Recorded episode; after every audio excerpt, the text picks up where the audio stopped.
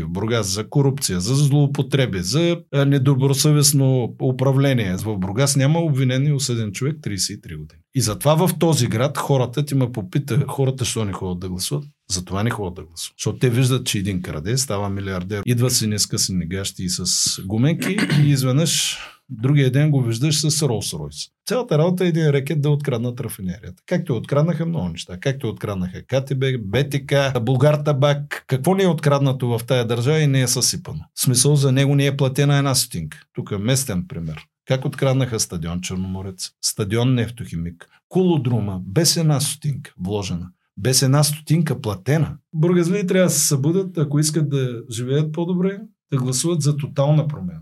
И за никой от тези, които до сега са ги управлявали. Нито един. Бургас не е крепостен гард на Пеевски и на Борисов. Не би трябвало да бъде.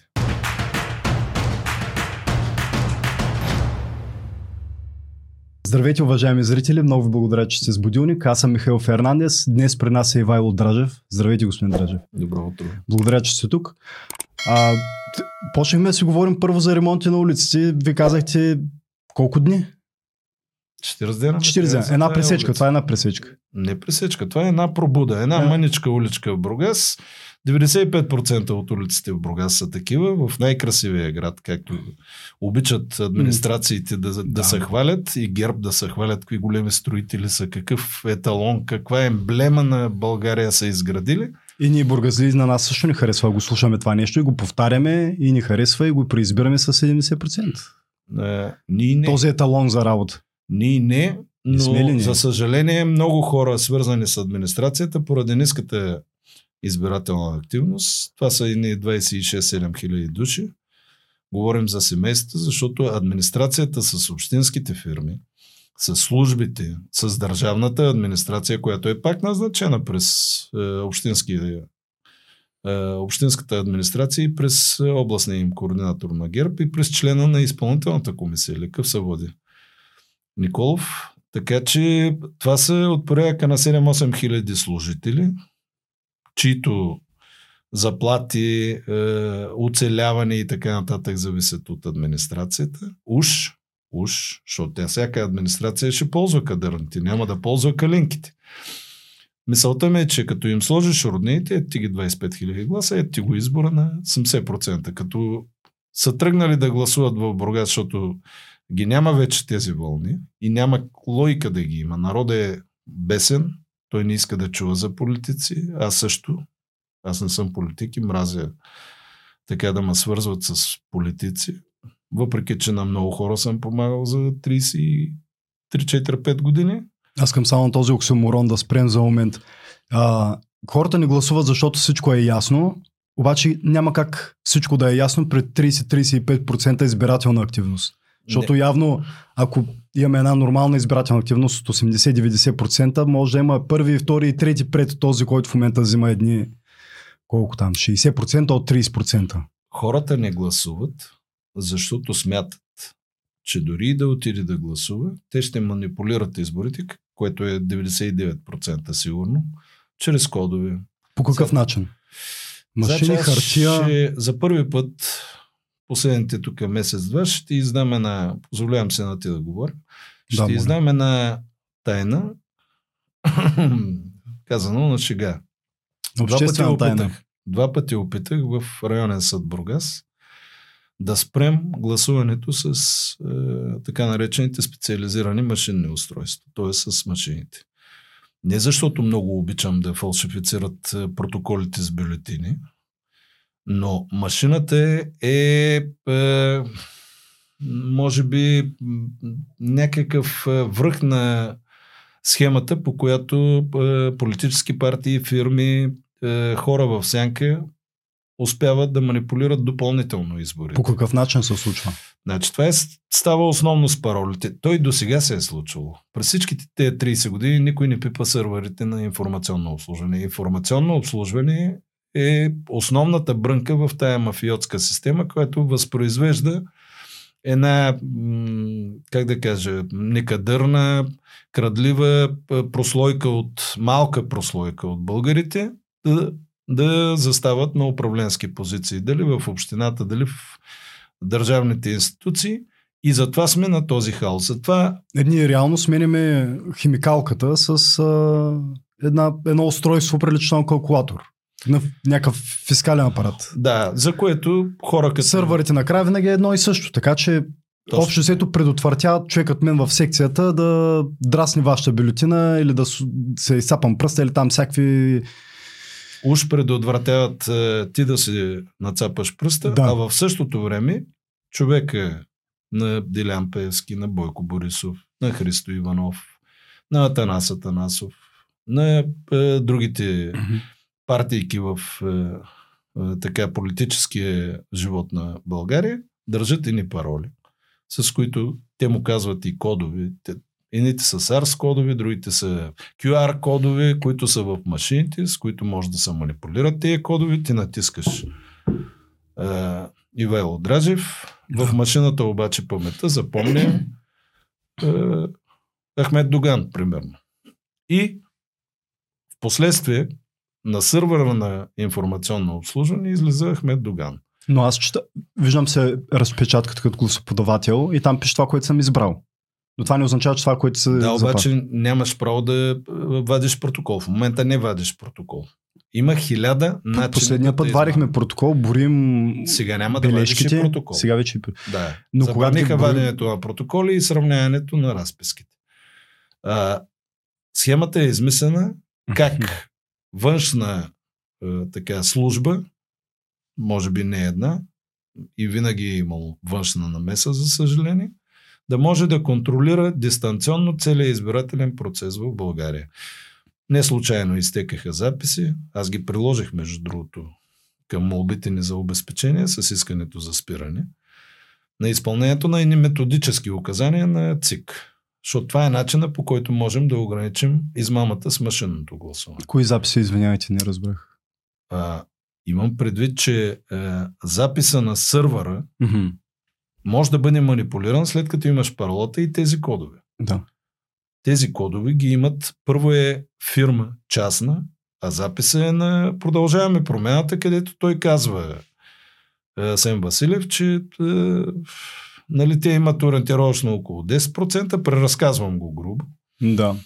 Но пък виждаш, че получават 27-28%, така се прави манипулация. Те 10% сега ги очакваме в неделя. Точно така. И не, и до сега няколко пъти ги видяхме 10%, само че умножени по 2 с паролки. С паролки и с кодове. Дали ще се случи това с 10% сега в неделя? Дали ще им се сбъднат техните си прогнози? Ама те имат контрол над машинния вод. Затова ходиха в Англия. Фирмата Smartmatic се оказва, че е регистрирана в Англия. Моето лично мнение е, че тя е регистрирана в едно посолство. Там има една Галя, която я разказваме по медиите, която беше се обадила да махнат Бежди Рашидов. Тази Галя, т.е. тази схема на това посолство, упражнява контрол в целия Европейски съюз. Там се избират най-некадърните, най-неграмотните, най-зависимите хора и най-чинно поклонните, които слушат. И затова Европа е на този хал. Не е от днеска това нещо. Между другото, Европа е зависима от много години. България е една малка брънка. Хората наясно ли са с това нещо? Не. Не са наясно с това. Наясно са 5% от населението или 10% от населението на България и появява се някакъв Кирчо или Пенчо и те изведнъж катах, какво хубаво младо момче, което, нали, пък той младото момче е изваден нарочно от една банка в кавички кадри, зависим, манипулируем, казано му е какво се прави, 2-3 години върши и след това го, но намират пътя някъде по-надалеч от България и го пазят. И ни прокуратура, никой не се намесва. Той беше хубав, красив, интелигентен, образован. Той Бойко така го бяха описали. Нищо, че Бойко 91 година беше ангажиран с една, между другото, бургаска фирма. Тело Интернационал, която се занимаваше с контрабанда. Бойко беше съдружник в тая фирма. В Краймория бяха направили един цех с един твой бивш колега. Колко често... Извинявайте, да. Извинявай. Колко случва ли са, колко дела има заведени за вас за клевета? Нито едно. Мисля, че има едно висящо на Павел Волнев. За каква клевета? Аз това, което го казвам, е ноторно известен факт, публикуван 100 пъти в медиите. Да, вярно, аз съм го знаел един от първите, Защото съм имал впечатление откъде се взеха машините, какво се правеше в тая фирма, как се спасиха. Освен това, той не само Бойко беше там съдружник. Съдружници бяха Цветелина Бориславова, Тошко Толев, Иво Каменов от ТИМ, Ангел Бончев. Все фигури, които по един или друг начин след това живота им тръгна така по мет и масло. Така че тук не става въпрос за клевета. Аз съм дори не конкретно това. Човек. Винаги, когато възслушам да говорите на публични изказвания и се говори ясно и точно с имена на фирми, на личности. Ами, живота ме е научил да бъда много паметлив по отношение на факти. И много прям. И на хората не им се говорят по този начин. Прям, да, това е характер. Просто съм възпитан така от родителите ми. Родителите ми са честни, работещи хора, работници. И семейството ми е дало достатъчен такъв трамплин като усещане, като памет, като дисциплина, като някакъв вид чувствителност към околната среда, така че да бъда подготвен, а не да се излагам и не да... Въпреки, че в България това няма никакво значение. Значи и най-умните хора могат да ги оплюят и да ги неглижират в медии, в общественото пространство, да ги изкарат най-грозните и най-едва ли не смешните хора. Изключително лесно. Малко медии...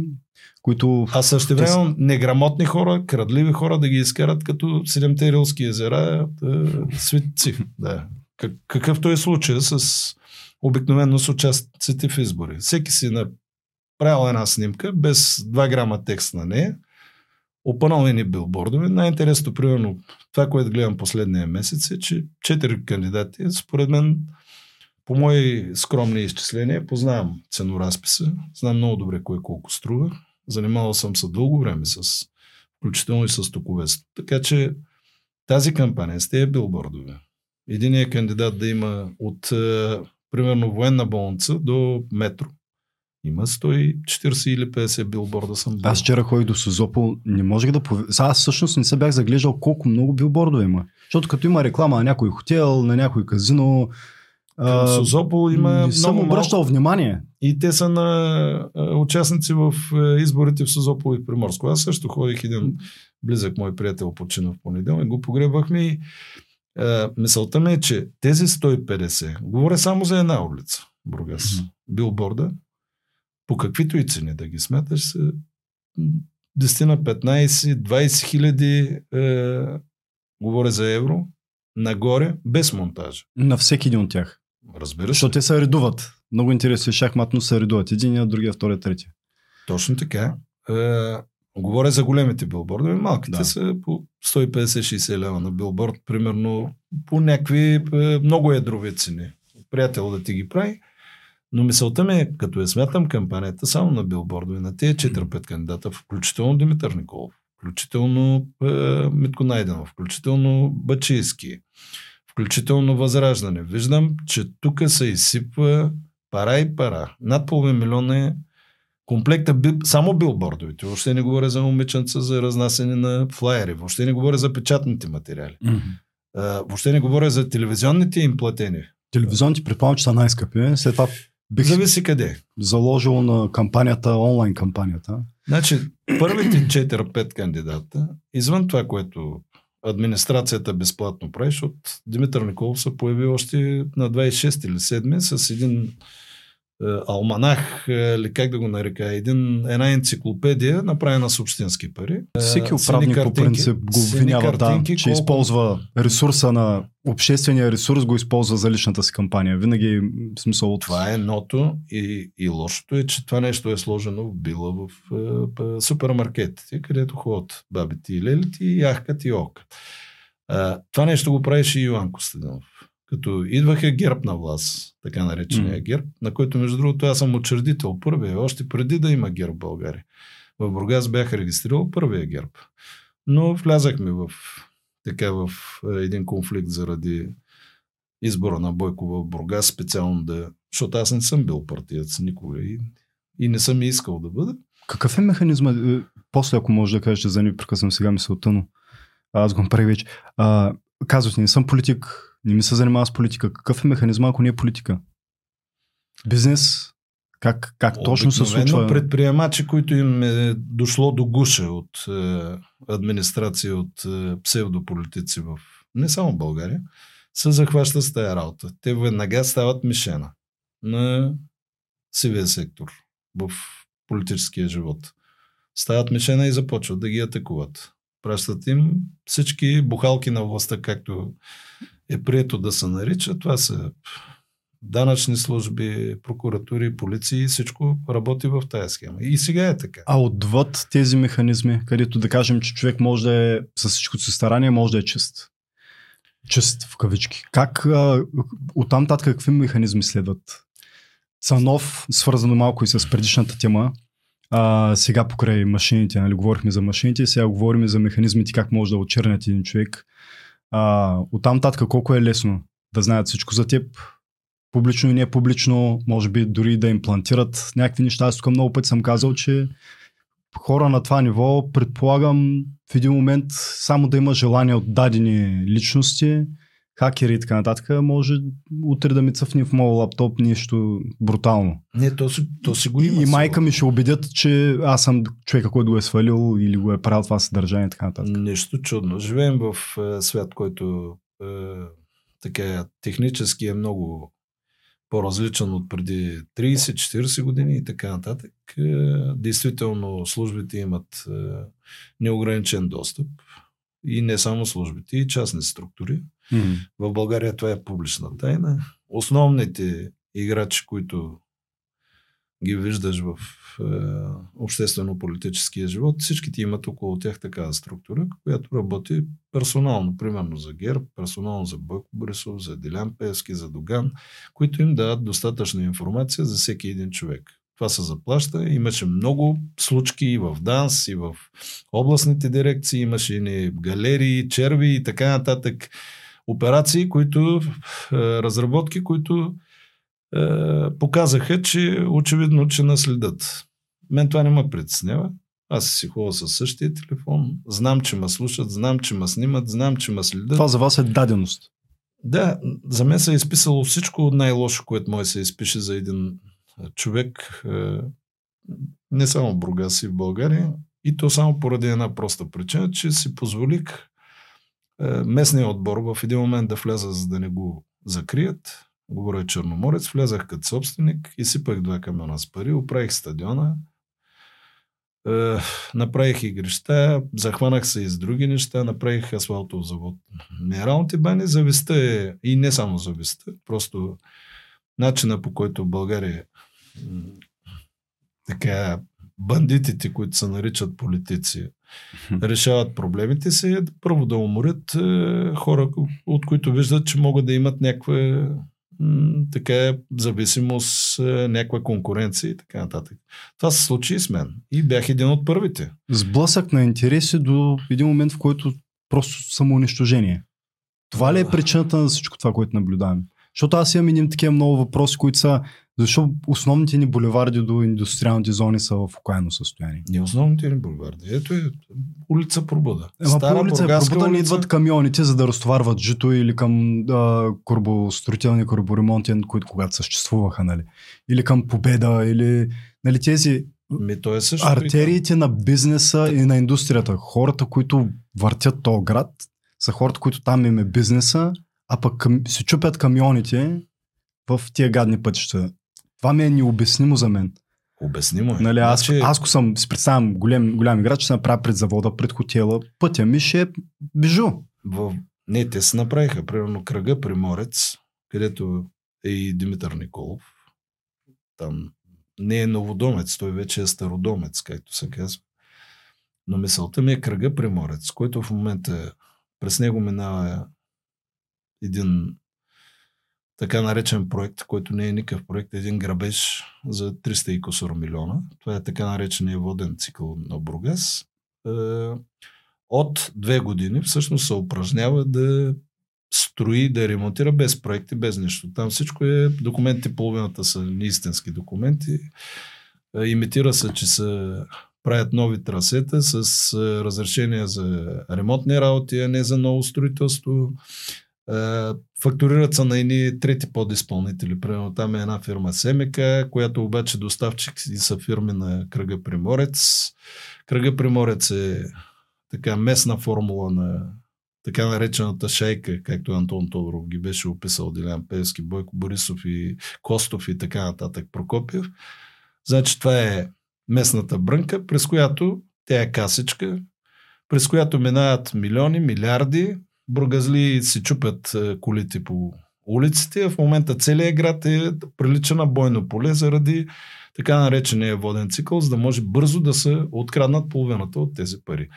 В Бургас са влезли над 1 милиард лева по фактури. Така се водат евросредства и държавно финансиране и местните данъци, такси на хората, които всъщност най-големият инвеститор в Бургас, аз съм му казвал няколко пъти, са бургазлии. Няма логика ние да търсим някакъв бургазлия, като сме уморили основния инвеститор. Направо сме го подлудили, ако трябва да бъдем точни, защото Бургас има най-бедните търговци, най-бедните занаячи, най-бедните рибари. Заплатите са най-ниските от първите 10 града. Аз мисля, че последно сме на 14-то място. Бургас намалява по времето на мандатите на ГЕРБ и на Димитър Николов и предходно на Иван Костадинов. Бургас е намалял с 50 хиляди души. И имаше покачване. Ама ти май беше заради присъединяването на квартали. Села игри, които ви присъединят квадрат. Да, по статистика се изкачваме нагоре. Няма проблем. Ако и Поморие и Карнобат ги включим в Бургас, най-вероятно ще запазим някаква нормална тенденция. Но да. Нетно Бургас е намалял с над 50 хиляди души за последните 27-8 години. Намалял е не защото е много хубав град. Той, ако беше много хубав, нямаше да намалява. Ще се увеличи двойно. Както се случва с градове, които се увеличават населението им. Бургас просто е място за огромен грабеж. Аз пред преден ваш колега споменах, че има един хотел в София на Цариградско, нов мавзолей, един такъв 12, 13 или 15 етажен жълт, точно между летището така и Цариградско шосе. Това е паметника на бургаската корупция. Там точно е в София. Гнезденце. Да, нарочно в София. Да не дразним бургазли. На едно от най-хубавите места, нещо, което по мое изчисление струва примерно 25-30 милиона евро. Това е продукт на така наречения кръг Приморец, в който се обясних кои свързани. Да. Димитър Николов им е там оператор, плюс един местен тук е предприемач. Те са си затворили пари. В смисъл, кой е ощетен? Не, не пари, не милиарди. При условие, че Бургас нетния му бюджет, примерно е около 130-40. Брутният е 457, но нето като махнеш държавното финансиране, делегираната част, като махнеш така разходи, които са... Те така или иначе не са включени в... някаква схема, от която може да неограничено да се увеличава. Това са парите на бургазли, които бургазли пълнят общинската хазна и те ги крадат. Администрацията и местния кмет. И местния общински съвет, разбира се. И аз затова казвам, че бургазли са живеят в най-мръсния, най-мъртвия град като бизнес. В Бургас, за съжаление, он един слушам... Това искам да ви питам. Мъртъв град. Защо казвате мъртъв град? Ми тръгвате по главната улица и виждаме какво продаваме. Гащите за по 5 лева, фанелки за по 6,50.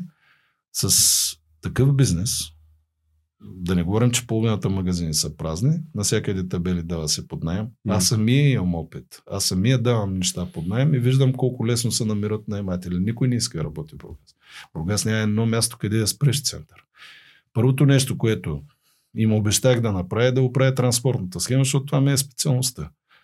Икономика на транспорта съм учил, така че първото нещо е да се осигури на фирмите, които работят в града, независимо дали са в център, да им се осигури място да спрат, т.е. да обслужват бизнеса си. Не може човека да не може да спре в центъра и ти да чакаш от този човек да идва да ти плаща данъци, да остава в града и така нататък. И аз също съм си мислил нещо, аз ли бъркам, защото на този бизнес не му се осигури на една пряка, дори едно парко място, откъдето да се зарежда, да се изхвърля буклука. Няма. Те вдигат ги, пишат им актове и бизнесът такъв как да функционира адекватно. Не бе, те го умориха бизнеса.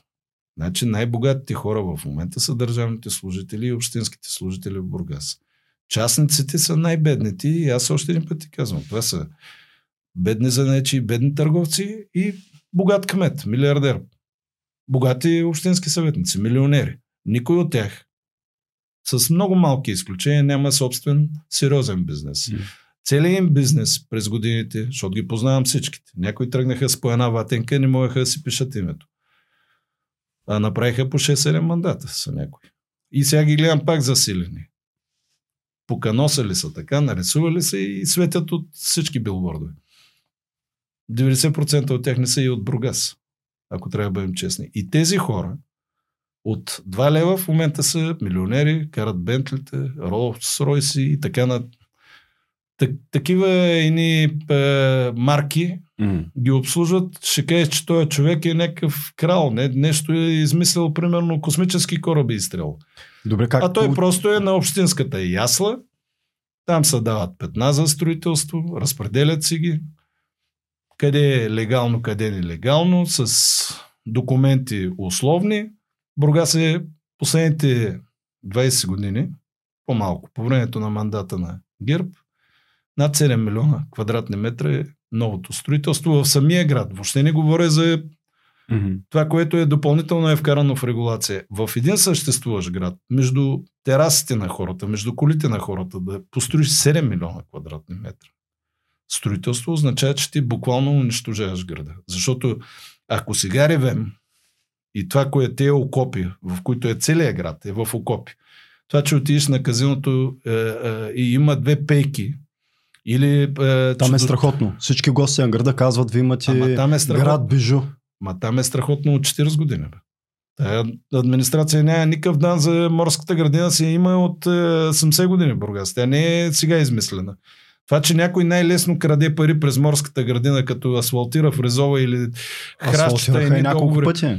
Договора, стария договор на БКС, още на благоустройствени строежи, преди да отиде в Бургас цвет, беше за морската градина около 5-600 хиляди. След това стана 1 милион и половина в една частна фирма, която Йоан с негови приближения, един бивш техен служител, решиха и му подариха озеленяването. Поддръжката на зелените площи, което е мана небесна. Беше 1 милион. Сега са 10. Инфлация. Не. Вие споменахте. Разходите са, условно казано, са същите. Никаква инфлация няма. Значи, цените на горивата са 25% качени, заплатите са 30%, 40%. Сега вземат циганчета в озеленителните фирми и в подизпълнителите, защото те са под на под изпълнителите.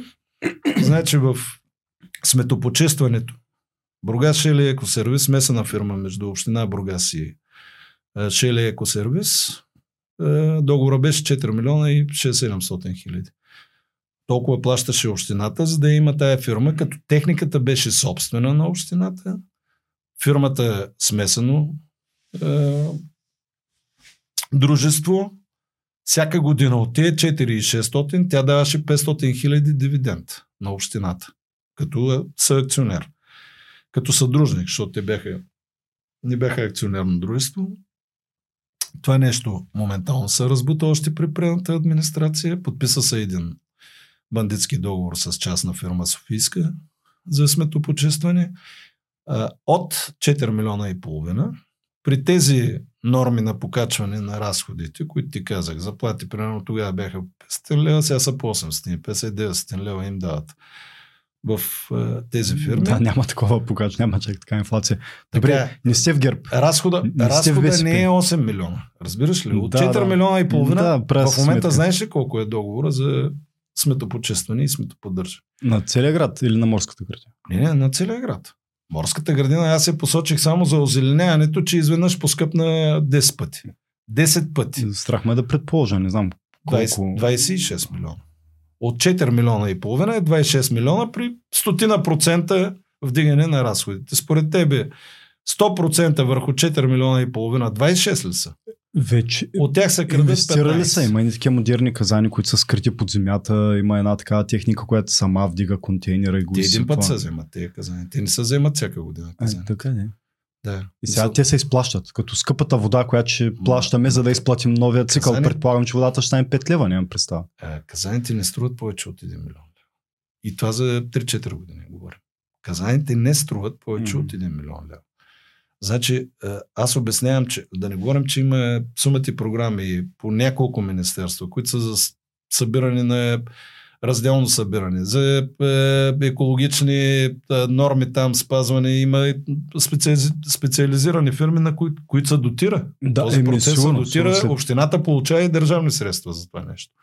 Той си е известно кой се занимава с буклука. Буклука е хубав бизнес, по принцип. Не, той не е бизнес. Той е кражба по света. Той си е една кражба, която Бургас си изпълняваше сам, но реши да я подари, за да не се вижда. Тоест да има кой да дава рушветите, да има кой да дава комисионните, защото иначе, ако е държавна фирмата, няма как да вземаш рушвети от държавната фактура, разбираш ли? И затова в момента бургазлии плащат 3 пъти по-скъпо сметопочистване, 5 пъти по-скъпо осветление, 10 пъти по-скъпо озеленяване. Въобще не говоря за асфалтиране, там е ужас. Аз ти казах, в водния цикъл са 300 и кусор милиона. Нито един няма обвинен и осъден. Нито кмет, нито общински съветник. Говоря за злоупотреби. Иначе за непредпазливи деяния на всеки може да му се случи да някъде да удари, не дай си Боже, друга кола или човек и да стане някоя бела. Но за умишлени престъпления, икономически в Бургас, за корупция, за злоупотреби, за недобросъвестно управление, те са много членове в наказателния кодекс. В Бургас няма обвинен и осъден човек 33 години. И затова в този град хората ти ме попита, хората що не ходят да гласуват, затова не ходят да гласуват. Защото те виждат, че един краде, става милиардер от... Идва си днеска си негащи и с гуменки и изведнъж другия ден го виждаш с Ролс-Ройс или с Бентли. Защото е в общината и защото му дали 5-15 да дигне 10 мавзолея до морската градина, където е абсолютно забранено такова строителство. По всичките тогава стандарти беше забранено, като се строяха тия неща.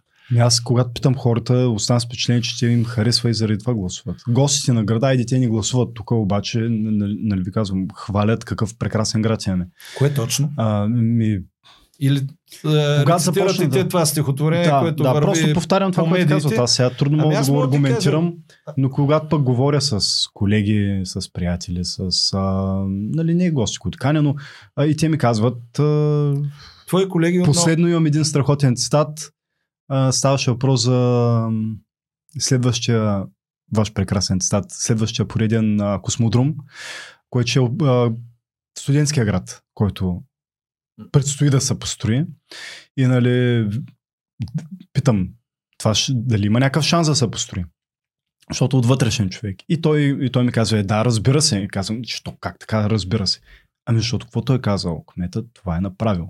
Не, и това не е нов прекрасен лав. Какво той е казал, това е направил човека. Не е вярно това нещо. Не е вярно, аз не съм съгласен, не знам. Защото, нали, и не 5 индустриални зони последния мандат бяха обещания. Не само индустриални. То няма един човек да е дошъл да работи нормално в този град. Има, както казват други колеги, 2 автосервиза и 5 склада. Това са големите инвеститори. Никой няма да дойде и няма нужда да идва инвеститор. Ние си имаме Нефтохим. Ти да си чул някой от местната власт да защити в момента Нефтохим, който е под атака. А какво е Нефтохим, Бургас? Независимо кой е мажоритарен собственик. Нефтохим е българска фирма, в която държавата има блокираща квота с златна акция, която само акцизите, които събираш, те не са корпоративни данъци, те са косвени данъци, но са преки данъци, но са директно в бюджета. Държавата къде са хората аналогично на енергетиците, които излязаха на протест? Къде са хората, служителите на Лукойл да излязат по същия начин в Бургас да протестират? Казах, стоя и се оглеждам и ги търся и си казвам, няма ли интерес тия хора да се запазят работните места? Някой няма ли да излезе и да каже... Обяснявам. По принцип, нали, аналогия има между двете. В Бургас работните места са в държавната и общинска администрация. Там са добре платените места. В Бургас частниците са убити. Те са смазани от администрацията. Тези хората от Лукойл не им са разрешавани или се страхуват да излязат? Хората от Лукойл... Или няма заплаха ли за тяхната работа? Каква не, напротив, те излязаха. Синдикатите излязаха с позиция, че ще блокират и те пътища, ако се стигне до някаква смяна на собственост. Цялата работа е един рекет да откраднат рафинерията. Както откраднаха много неща. Както откраднаха КТБ, БТК, Булгартабак. Какво не е откраднато в тая държава и не е съсипано? В смисъл, за него не е платена една стотинка. Как откраднаха? Ето го. Тук е местен пример. Как откраднаха стадион Черноморец, стадион Нефтохимик, Кулодрума, без една стотинка вложена. Без една стотинка платена. Значи това са обекти за по 150 милиона, всеки един от тях. Една стотинка не е платена, не е влязла в бюджета на Бургас за това, че е откраднат имот, който е с... Другия въпрос е, че е фалшив акта за общинска собственост, защото това са обекти дарени от бургазлии, изградени от бургазлии и такива бонаци като мен. Отишъл, оставил два камена пари в стадион Черноморец, те се чуят как да го подарят на Цветелинка. От другата страна, защото има пристанище, има планове да се строят. Бяха издали една виза за 600 хиляди квадрата строителство. Димитър Николов. Димитър Николов има... Как откраднаха, извиняйте, стадион Черноморец? Но така, стадион Черноморец беше общинска собственост. Нарочно, за да се преборят с мен, защото аз имах договор, ползвах го, в смисъл аз като собственик на стария, най-стария футболен клуб в нашия регион, Черноморец, и имах договор за ползване, въпреки че самия стадион е кръстен на моя клуб. Разбираш ли? Стадиона се казваше 9 септември и го прекръстихме 90-та или 91-та година покрай оная вълна демократични еуфории и такива в кавички и го прекръстиха на стадион Черноморец. Както се казва клуба ни. Този клуб го унищожиха, т.е. накараха ме да спра да се занимавам с клуба, само и само за да могат да откраднат стадиона да го застроят. По какъв начин принудиха спрития се занимават с... Цялата местна мафия. Тук са всякакви.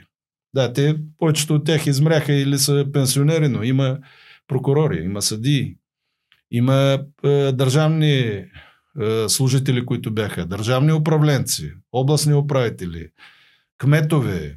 Основната вина, разбира се, е на Димитър Николов. Димитър Николов 2008 година още беше участвал в едно общо събрание, без мандат, без нищо. Гласуваха борда, първо направиха нарочно един фалшив клуб, дублирач на Черноморец, за да могат да утре да застанат на масата и да кажат, ние имаме някакви претенции към стадион Черноморец. Се регистрираха паралелен клуб, за да могат да унищожат моя. Изгониха нашите деца, изгониха ме. Мен отидах да играя на националния стадион. Аз от съм минат. Направих договор с администрацията на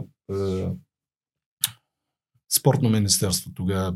Не мога да спомня кой беше министр. Той спомня много добре. Мисълта ми е, че се принудихме стария бургаски отбор Черноморец да отиде да играе в София и затова накръстиха Черноморец Бургас София. Някой си измисля едно име, си го повтарят и непрекъснато ме свързват с клуб, който се казвал Черноморец Бургас София, каквото нещо няма. И никога не е имал. Но няма значение. Медиите са за тях. Направих безплатно за бургазли 57-8 спирки бяха тогава. Аз им ги направих, защото те бяха на едни дървени такива седалки, изпочупени, на нищо не приличах. Сложихме седалки, бойдисахме спирките. Само от едната злоба и мъс, и за да ги пазят медиите, сключиха договор с Красимир Гергов, събориха всички стари спирки и направиха спирки за 2 милиона и половина, 3 милиона. Изведнъж изчезнаха. Това са сегашните новите спирки за по 6 хиляди лева? Не. Това е още преди тях дадаха на Красимир Гергов, който е така предприемач в БТВ. Основно и в други телевизии, за да може БТВ непрекъснато да приказва Бургас колко хубав град е, 24 часа да им правят там конкурси, най-добрия град за живеене. Да, не само народа, цял България. Да. Мисълта ми е, че по този начин се създава... Предните парламентарни избори, извиняйте, предизборен лозунг на ГЕРБ беше да направим цял България като Бургас. И ние като бургазли такива си казваме... Добре, че не са напослушали в другите градове. Да. Защото Бургас просто е бомбоубежище в момента. 47-8 минути пътувам от Меден рудник. Добре, че минах през акациите, през големите окопи, а не минах покрай езерото. Защото аз 2006 година още в програмата, която им бе. И не сме в сезон в момента. Покрай езерото. Сезон бе. Това е всеки ден, всеки ден един град 87-8 хиляди като меден рудник е изступан на две артерии, които са за примерно три села. Не за такъв град. Сега обещат половината партия втори подход. Те ако обещат, приписаха го. Аз още 2007 година го сложих в програма. Не втори подход. Просто се прави паралелен път покрай езерото, който минава с една изтакада и влиза от другата страна на меден рудник. Това ще струва 1/10 част от обхода, който направиха преди Бургас, който трябва да ти дадат компас или нещо, карта, за да може се ориентираш да не отидеш в нивите някъде, защото това е най-сбърканата форма на пътна комуникация, която може да се измисли и начина по който я правиха, но там се бързаше няколко депутата от ГЕРБ първо да се откраднат. Не съм минавал там, но долу, който е към този на Сарафово, който е. Да, той е общ. Сарафово и входа на 5 км. Там е много странно. Не, то всичко е странно. От Сарафово към Бургас нещо като два обратни, един от 180 градусов, за да това, което беше напред. В смисъл да продължиш напред. Да, но се бързаше точно по инхаус процедурите и не 4-5 милиарда изчезнаха авансово там. Се раздаваха авансово и после се бързаше да се довърша, защото пък си накупиха парцели. Един прави бензиностанция, един депутат от ГЕРБ. Който много аз не мога караше... да направя бензиностанция така или иначе. Не, той тя не е единствената и те са обвързани с фалирането на общинската благоустроителна фирма, за която ти говорих, БКС. Там изчезнаха имотите на БКС и пак в приближение на ГЕРБ. Ще може ли само да се върнем една крачка назад? Кой има интерес по-добре да няма спорт в Бургас, отколкото да е ваш или да има? Те не ги интересува още спорт. Те през живота си 50 стотинки не са дали за спорт. Всичките тия хора, които ги слушаш. Добре, ама защо значи, по-добре да няма? Единици. В Бургас сме единици, може би аз съм защото нищо по-добро не се е направило. Колкото и да е, каквото мнение да имат за вас Черноморец или Нефтохим, няма значение. Ма какво да е? Никой нищо по-добро не е направил. Значи, това, което съм направил са 6 игрища, школа заварих 80 човека, направих 400. Нито едно дете не е платило 10 стотинки такса, както сега им събират по 40, по 50 лева, отделно им дават пари. Черноморец не е получил 10 лева от община Бургас. Никога не са плащали сега... такса спортуващите. Никога не са плащали. Децата бяха с телефони, живееха тези, които бяха в детско-юношеската школа, живееха в наши жилища, в смисъл, не имаха апартаменти, им давах. Хранихме ги на центъра на Бургас в наша сграда с наши пари, т.е. с пари на моите фирми. Общината не е дала 50 стотинки. Сега им дават по 500 хиляди на година на трите клуба, там четирите школи. Те отделно събират такси, което е абсолютно неправомерно, защото като им даваш субсидия, няма как да не им ограничиш възможността да си правят тяхна търговска политика, защото по този начин как ти вземаш парите от бащите и майките на децата под формата на данъци, раздаваш ги на едни уж предприемачи, които прибират пари за да подпомагат детско-юношеския спорт, а също време вземаш такси пак на същите родители, които са платили данъците си. Няма такъв филм. И ако утре някой се обърка да ме избере за нещо в града, значи това ще спре моментално по този начин. Пари ще имат клубовете, ще бъдат контролирани, спорта ще бъде на съвсем друго ниво, както е бил при мен. Ви изберат за какво, извинявайте? Значи, публична тайна е, че ние го правим в условия на предизборна кампания този. Да. Това е интервю. И аз съм кандидат за кмет и водач на лист за общински съветници на Свобода. Иначе аз не съм партиен член. Председател съм на едно гражданско сдружение на моя страна България. Преди това имахме друго сдружение, Роден край. Винаги съм бил така активен в тази област и в момента затова казвам, че ако някой се обърка от бургазли, да вземе да ме избере за нещо. Не, обърка в кавички. Разбира се, че в кавички. Шегуваме се. Питам защото, за кое? Просто защото казвам първо какво в спорта. Говорихме за спорта. В спорта първо ще възстановя общинската собственост на откраднатите стадиони Нефтохимик, Черноморец, на Кулодрума, който е урболешки грабеж. През фалиране. Схемата им е най-съща. Възможно ли е това нещо? Абсолютно възможно и бях внесъл докладна, първо при Николов, после при Бачийски, защото Бачийски беше председател на комисията, те си прехвърляха топката, всъщност са комбина. И Бачийски ми, първата му дума беше: господин Дражев, кмета съгласен ли? Тоест чака кмета да му се обади, пък той иначе виден борец срещу ГЕРБ и опозиционер. Той отрече в БНР. Когато бяхте заедно. Кое отрече? Че му е дадена докладна? Отиваме на полиграф, отиваме заедно с двамата. И с Димитър Николов, защото той също има. Че е питал кмета, мисля, че. Аз тая докладна съм за докладната ни, сякаш там не възразено. Не, не пита. Той отрече, че има някакво участие в отказа да се отмени решението. Значи докладната е проста. Да. Тъй като всички тези имоти са подарени на едни лица, под условието, че те ще направят такива извънземни космодроми, за които съшегувахме това. Това е страхотно, да. На стадионите, между другото, те бяха решили да го застроят с жилища, ако това е някаква новост в града. И стадион Черноморец, и за Нефтохимик се говориш такова нещо. Това беше страх за бургазли. В смисъл, това е някаква последната сламка, че напротив, бихме могли да гледаме футбол, матч някъде. Не, то не е въпроса да гледате само матч някъде, защото те и матчовете са едни. Всичко е заложено предварително. В събота гледахме Черноморец на Нефтохимик. Кой е този Черноморец? Нито това е Черноморец, нито това е Нефтохимик. Значи старите клубове, поне... Той е стадион Лазурна, не? Да. Това и поех като ангажимент в предизборната кампания, че ще му върна името и стадиона ще се казва пак Нефтохимик, защото това е стадион на бургаските нефтохимици. Той беше изграден с пари на Нефтохим Бургас. В Нефтохим Бургас си дали живота и здравето половин град. Mm-hmm. Между другото, в това отношение руските собственици на рафинерията са изключително толерантни към ветераните на Нефтохим. Значи те са толерирани и през годините, и като почивки, и като възстановяване. Огромно уважение на всеки рожден ден му се обаждат на служител. В коя бургаска фирма го имате?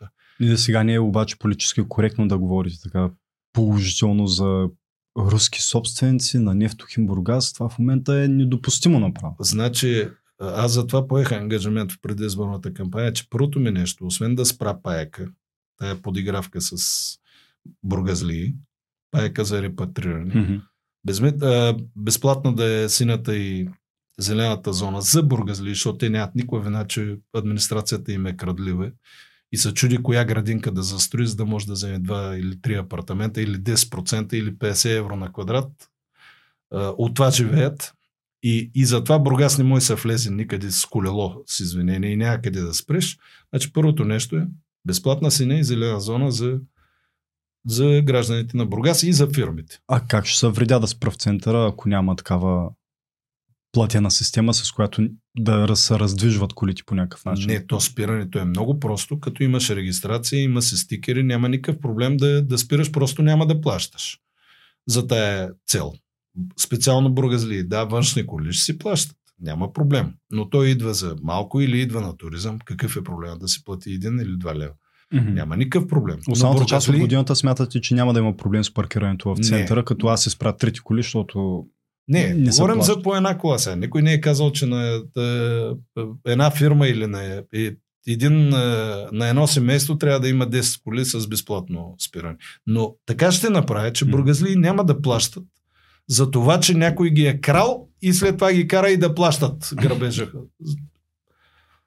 Отделно от това трябва да се възстановят общинските фирми. Те ги изкрадаха. Като изключим един Бургасбус, в който са наляти на фактура и 200 милиона, за всякакви, там най-лесно са крадете. Между другото, моя конфликт с администрацията всъщност е с 20 годишна давност. Проблема беше, че искаха да откраднат Бургасбус. По същата схема, както откраднаха стадионите и Кулодрума. Как не се е случило това нещо до сега? С по-скъпи фактури на същия така наречен инвеститор на двата стадиона. Една фалирала фирма, Петрол Холдинг. През нея вкарваха и не горива с 40-50 стотинки по-скъпи, отколкото са пазарните цени, за да може Бургасбус да задължне. Направихме един доклад. Заядах се, че не може да има такива задължения, че трябва да се преразгледат отношенията с така наречения инвеститор, който си е един крадец. Обаче администрацията му помага. Това е предната администрация. Но тази схема продължи и се опитаха да откраднат.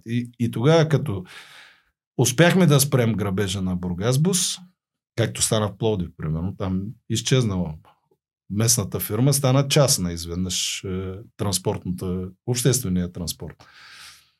И оттам аз си станах враг номер 1 на местната администрация, на прокуратурата, на съда и почнаха да търсят всякакви глупости, ако могат да ме уморят. Появи се едно гражданско сдружение, с Бойко Борисов имахме някакви взаимоотношения, идвало е при мен да ме моли за обекти, за охрана, защото Бойко охраняваше. Между другото, говорихме си за рафинерията. Това преди колко години? При 20... Значи това е 99-та, 2000 година, този период. Бойко беше, неговата фирма охраняваше тръбопроводите, откъдето всяка кражба на гориво изведнъж фащат двама цигани. Покрай тези две туби обаче са изтекли на фактури и съвсем други цифри. И Бойко охраняваше Лукойл. Той иначе голям борец с Лукойл и с Бельо Златев уж са борят, но истината е съвсем друга. Мисълта ми е, че тогава се появи ГЕРБ. И още самото начало това беше уж някаква алтернатива да измислим вариант как да се спре този грабеж. Както пък след това се появи измамата, продължаваме промяната или разни други такива фантасмагори. И в Бургас специално аз си позволих след разговор, разбира се, с Бойко, тъй като не съм партиен член и не искам да бъда партиен член на тяхната или член на тяхното сдружение. Казах, да, с наше сдружение няма проблем да си партнираме с ГЕРБ. И регистрирахме сдружение ГЕРБ. Първо в Бургас. Никъде другаде. Бойко нямаше сдружение ГЕРБ. Това предизвика... самото име? Граждани за европейско развитие. То беше обсъждано, но нямаше регистрация. И аз, тъй като ние сме бързи експедитивни хора, и регистрирахме тук първо сдружение в Бургас, за да си партнираме с Бойко Борисов. Като разбрах, че той всъщност не са компютри, а са компоти, така наречената алтернатива, и че смятат хората, които украдаха Корал, Победа и така нататък, да ги правят местни лидери на новата инициатива, и аз казах до тук с ГЕРБ и се развалихме отношенията. Това обаче, тази регистрация беше повод да се обажда наш познат, т.е. посредник един. Някой казва, че е касиер на Димитър Николов и да плаше жена ми в къщи по поръчка. Той не е виновен човек. Очевидно Николов беше оказал някакво въздействие, са обаждали в 12 часа, тя с 3-годишната ни дъщеря и те я плашат, какво ще ми се случи на мен, какво ще се случи на нея. Така действат и те кълпазани. Нормален човек какво мога да направи при подобно? Нормален човек, ако ми се обадят, аз гаса хвърля от 8 етаж, но тъй като ние сме ненормални, не им позволяваме лесно да ни играят по нервите, продължихме някаква битка. И от тогава, въпреки че претърпях много удари, ограбиха ми дружества и така нататък, както виждаш, се опитваме да бъдем пак за спалия български народ и местните граждани, за да се събудят, да си погледат поне улиците, да видят, че това нещо не може да продължава така. Това не е красивия град. Това няма нищо общо с някакъв добър град за живеене, защото не може по една улица пробуда 50 метра, каквито са, още един път повтарям, 99% от улиците. Пристигам, специалист съм в тая област, смятам, не може тази улица да не е пипната, тя не е пипната точно 45-50 години. Улицата се стои от бившия окръжен комитет, както е направена с... Аз 2000-та година дойдох да живея тук. Да. И пренарежаха паветата поне 2 или 3 пъти. На 10 минути пеша сме от самия център. Не, това е старата централна махала на Бургас. Да. Когато е била още с къщи. Еквивалента на гръцката махала във Варна, еквивалента на... Тя беше много хубава махала, но тъй като лакомията е невероятна в Бургас и на... което го няма, между другото, никъде дори и в щатите. В един Лос-Анджелес. Те строят на широко. Ама ние сега в момента сутрин така си правим с кафетата с съседа на среща. Не, това е престъпление, което за съжаление ще го усещаме ще го усещат нашите деца след 20 години. Ти си по-млад човек, ще го усетиш в така възрастните си години, но... Вие казвате, Бургас е най-големия балон. Бургас не е най-големия балон. Бургас е най-мръсният град като въздух, най-мъртвият град като бизнес, най-ниски доходи.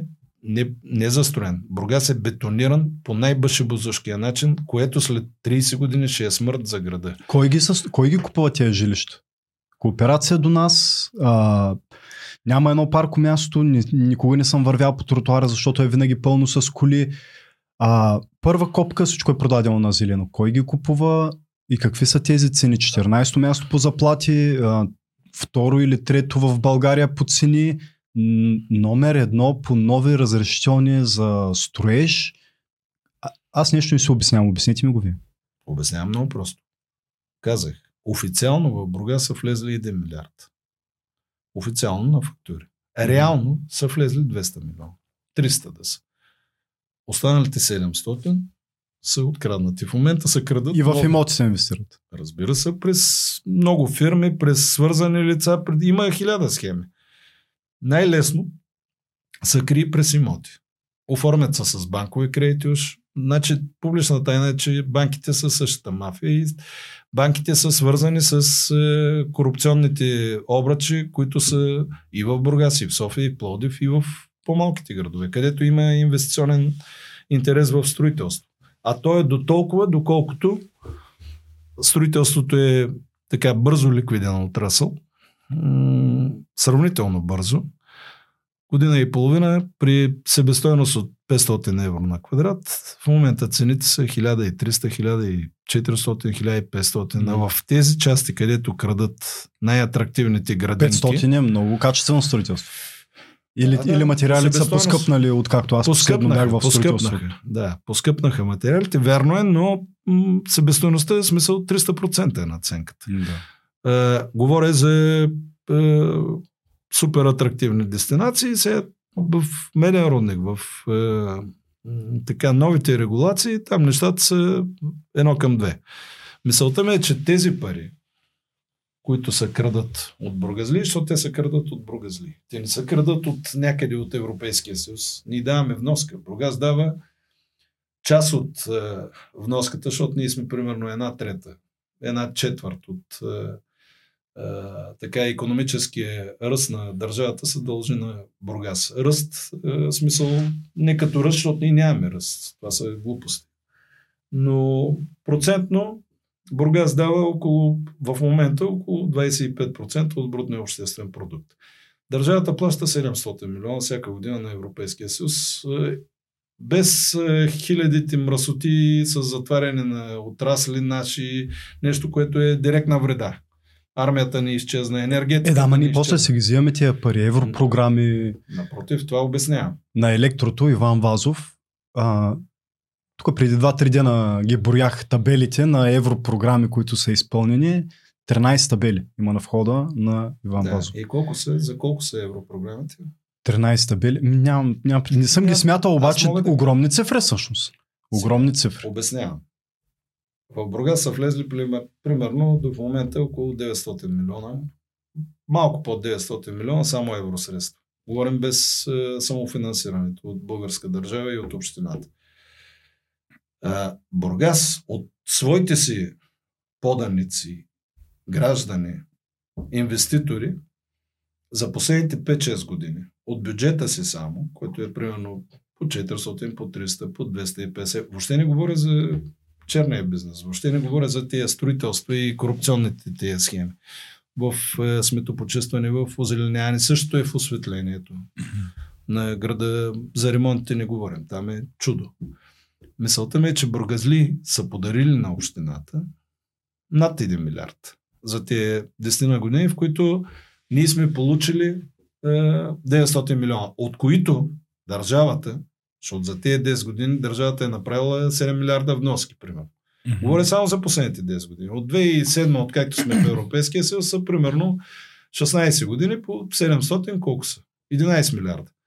От тези 11 милиарда, 2,5 са на Бургас. Нали разбираш? 25%. Къде са? Това е идеята, нали? Да. В смисъл, че... Тоест ние сме платили на Европейския съюз 2 милиарда и половина и сме получили 900 милиона, от които половината са откраднати от администрацията. Според тебе програма ли е това? Не, това не е програма. Това е начин да унищожиш един град, да окрадеш населението му, да го свиеш в една малка черупка, да не иска да излезе от къщи, защото няма къде да спре, няма къде да отиде. Вечер нищо не работи в Бургас. В Бургас се работят две заведения. Ти си младо момче. Значи преди 50 години, при оная лошата държава, както я описват, плановата държава, така наречения социализъм, подреден строй, в Бургас работиха 6 бара нощни, 4 или 5 големи дискотеки и по-малки обекти. За ресторанти няма, ти казвам. И нито едно от предприятията, където са работили нито майка ми, нито баща ми, не съществуват вече. Не съществуват, защото ги изпокрадаха и ги нарязаха. Нито едно от тия предприятия. Ма те били на загуба и не били ефективни. Моля, това няма да го... Моля. Да, трудно ми е тази смисъл. А щом бяха на загуба, защо ги продадаха за милиарди някой от тях? Защо? Защото през презастрояването може да сметнеш само промишлената ни зона, какви пари са извадени от там. Примерно аз мога да ти кажа един обект, който се строи в момента, между другото много сериозен инвеститор, много така коректен човек. Този обект в момента на едни 20 квадрата, които тогава са неизползваеми фел кабел, в момента е дал над 170 милиона оборот. В общината са влезли, предполагам, над 10 милиона данъци. Само от този обект.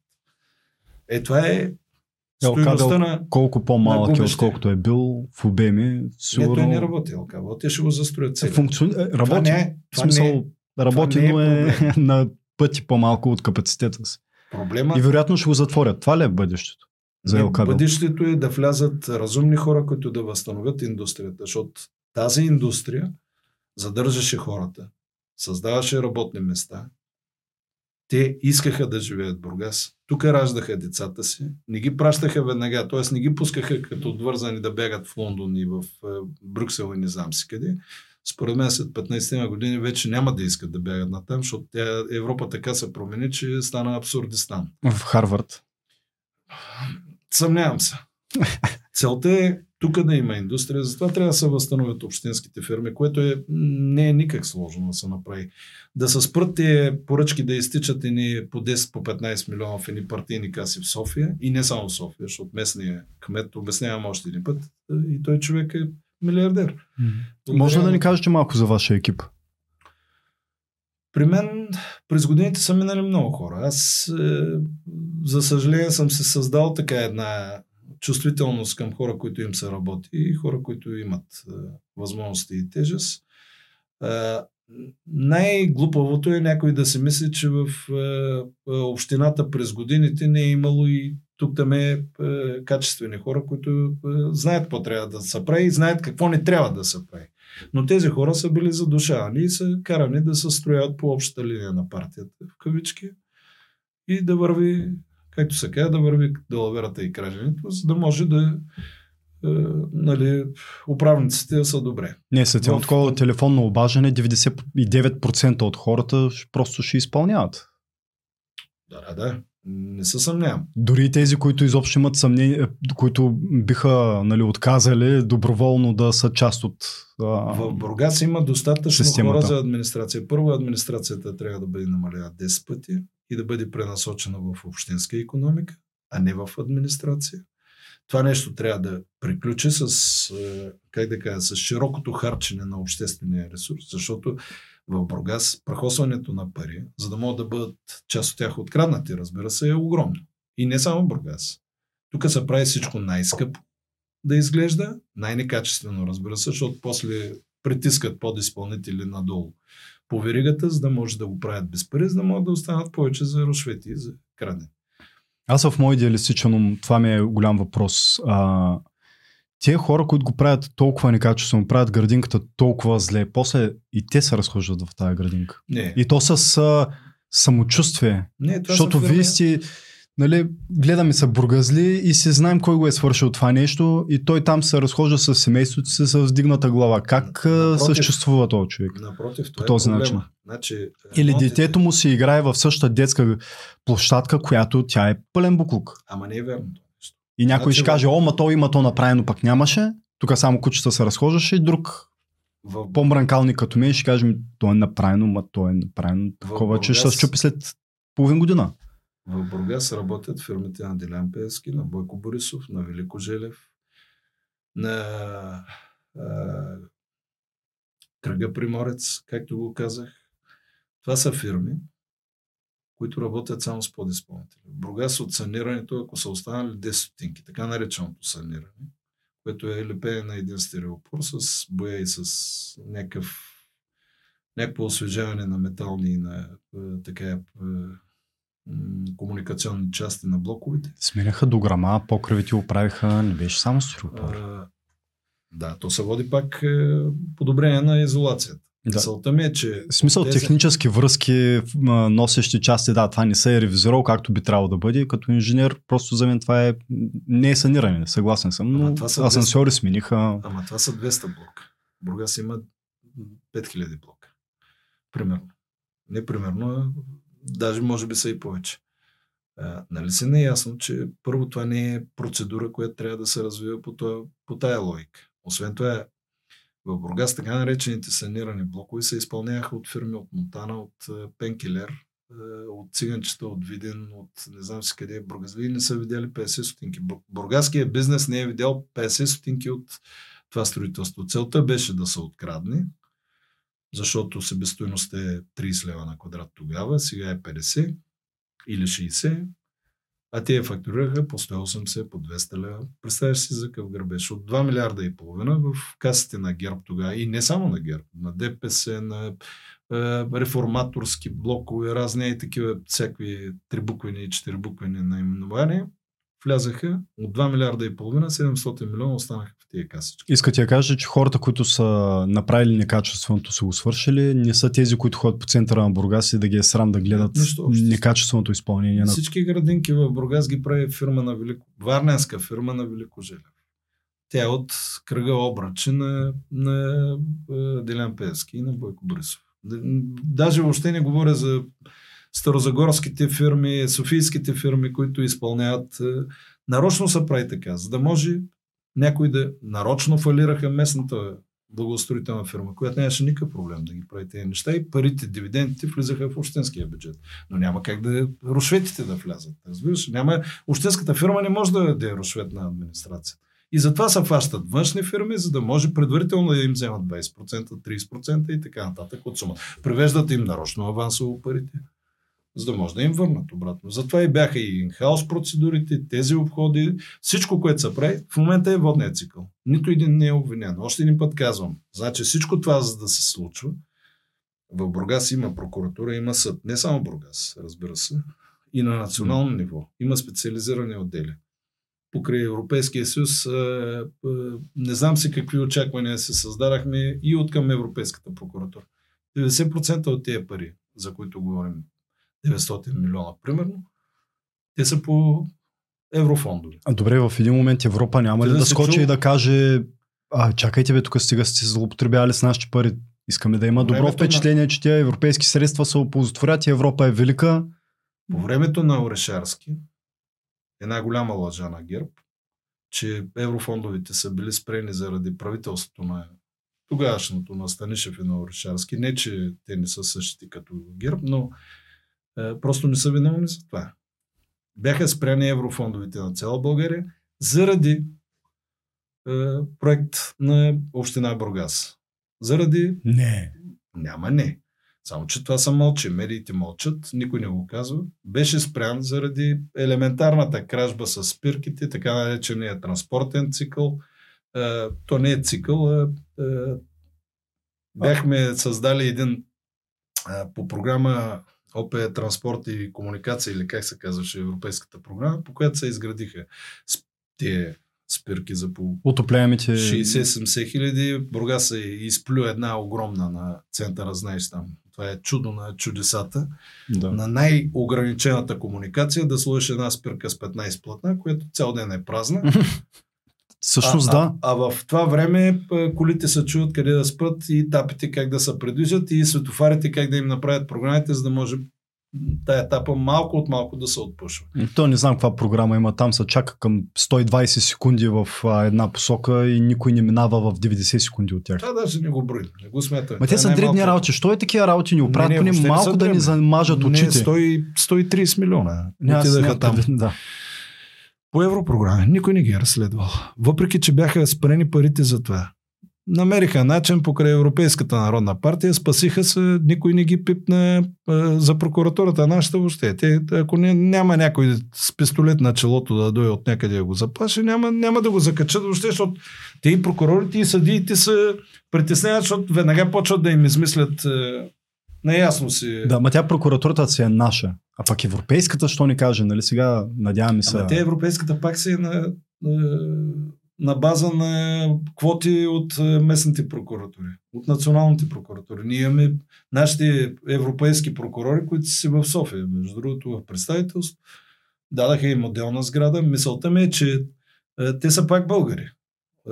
Както виждаш, размахват се скандали, кой на кого колко дал на европрокурор, му плащали всеки месец по 10 хиляди, примерно, то не било вярно, но после се оказа дали публична тайна е, че местните управници, и това не е само по времето на ГЕРБ, си назначаваха, т.е. помагаха определени лица да заемат постовете, говоря още по времето на Костов. Значи имаше една петчленка, тричленка, която назначаваше председателя на съда, ръководителя на прокуратурите, без тяхно съгласие. Въобще никакъв независим орган. Тя и сега не е независима. Значи, те са политически отцветени. За съжаление, в прокуратурата и в съда в Бургас има и свясни хора. Аз не казвам, че всички са. Но просто и те са под натиск, търсят им компромати, стигнат ли до някой местен управник или национален, стигнали са до корупционен скандал, започват да му търсят цаката на този съдия и на прокурори. И затова в Бургас, аз още един път казвам, изчезнали са имоти за половин милиард, от бюджета са откраднати още два пъти по толкова. За те 25 години няма даже повдигнато обвинение на някой. Не да е влязал в съдебна зала. Няма образувано разследване. Фалирани са. Бях го споменал. 20 милиона от КТБ. Тоест общински пари са вкарани в КТБ с едно решение на Димитър Николов, който няма право. Това е престъпно деяние. Директно го казвам, защото това нещо трябва да го реши Общинския съвет. Вие ли бяхте казали, че Бургаска община е най-голямата община, която е като инвеститор в КТБ? Ами това не е инвеститор, това е подаряване на едни пари да изчезна, защото някой му се обадил. Сега дали Пеевски или Борисов, някой му се обадил, му казал, бе, я вкарай на депозит 20 милиона, уж за големи лихви. И той има ли право да откаже? Нека да направим една така тежка спекулация. Той няма право да го решава. Има си Общински съвет. Това нещо обявява се първо конкурс. Той лъжи, че има конкурс. По същия начин е гласувано как стадион Черноморец да бъде застроен. Издадена е виза 600 хиляди квадрата за застрояне. Аз ти я споменах преди малко. Значи това са самостоятелни решения. По същия начин Димитър Николов взема решение сам, участвайки в едно общо събрание на смесено дружество с Петрол Холдинг, да дадат възможност Петрол Холдинг да увеличи квотата си в надзорния съвет и по този начин да взема самостоятелно решение при 50 на 50 участие и при 200 не дадени за стадион Черноморец. На стадион Черноморец, така наречения, както и на Кулодрума, така наречения частен инвеститор не е дал 200. И носи ли някаква отговорност? Той би трябвало да концесионира или не, нещо да поддържа? Не, подариха в собственост. Значи те си го подаряват сами на себе си, обещават офиси, апартаменти, студия, кантори на сумати, съдии, прокурори, на местни управници, за да може да ги пазят. И това нещо, затова бях им дал докладна записка, да отменят решението, защото не са спазени изискванията. Дори да решиш, да имаш някакъв много чист, много така инициативен, нали, принципен инвеститор, който иска нещо да направи на този стадион и ти да решиш, добре, аз тая чаша е моя, ще ти я дам да я ползваме общо, ти обещаваш, че ще направим сервис и така нататък от чаши. Няма такова нещо. Там не са... Една боя не е сложена от този инвеститор, значи веднага отменеш това решение и тръгваш да си преследваш собствеността на имота, която да, не е лесна. Процедура в рамките на година, две, три, може да се въртят съдебни саги, но как ще докаже той, че нещо е изпълнил? По никакъв начин. Така бяха откраднати Кулодрума и стадион Черноморец. Димитър Николов не е пипнат. Нито друг, нито един от администрацията, нито от хората от администрацията, които са участвали в... Всичките са освободени от отговорност. Това са фалирали дружества, които са създадени само с едничката цел да бъдат откраднати тези имоти. И стадион, 14 декара стадион Нефтохимик са общински. Тоест, един стадион, игрището му е 6-7 декара.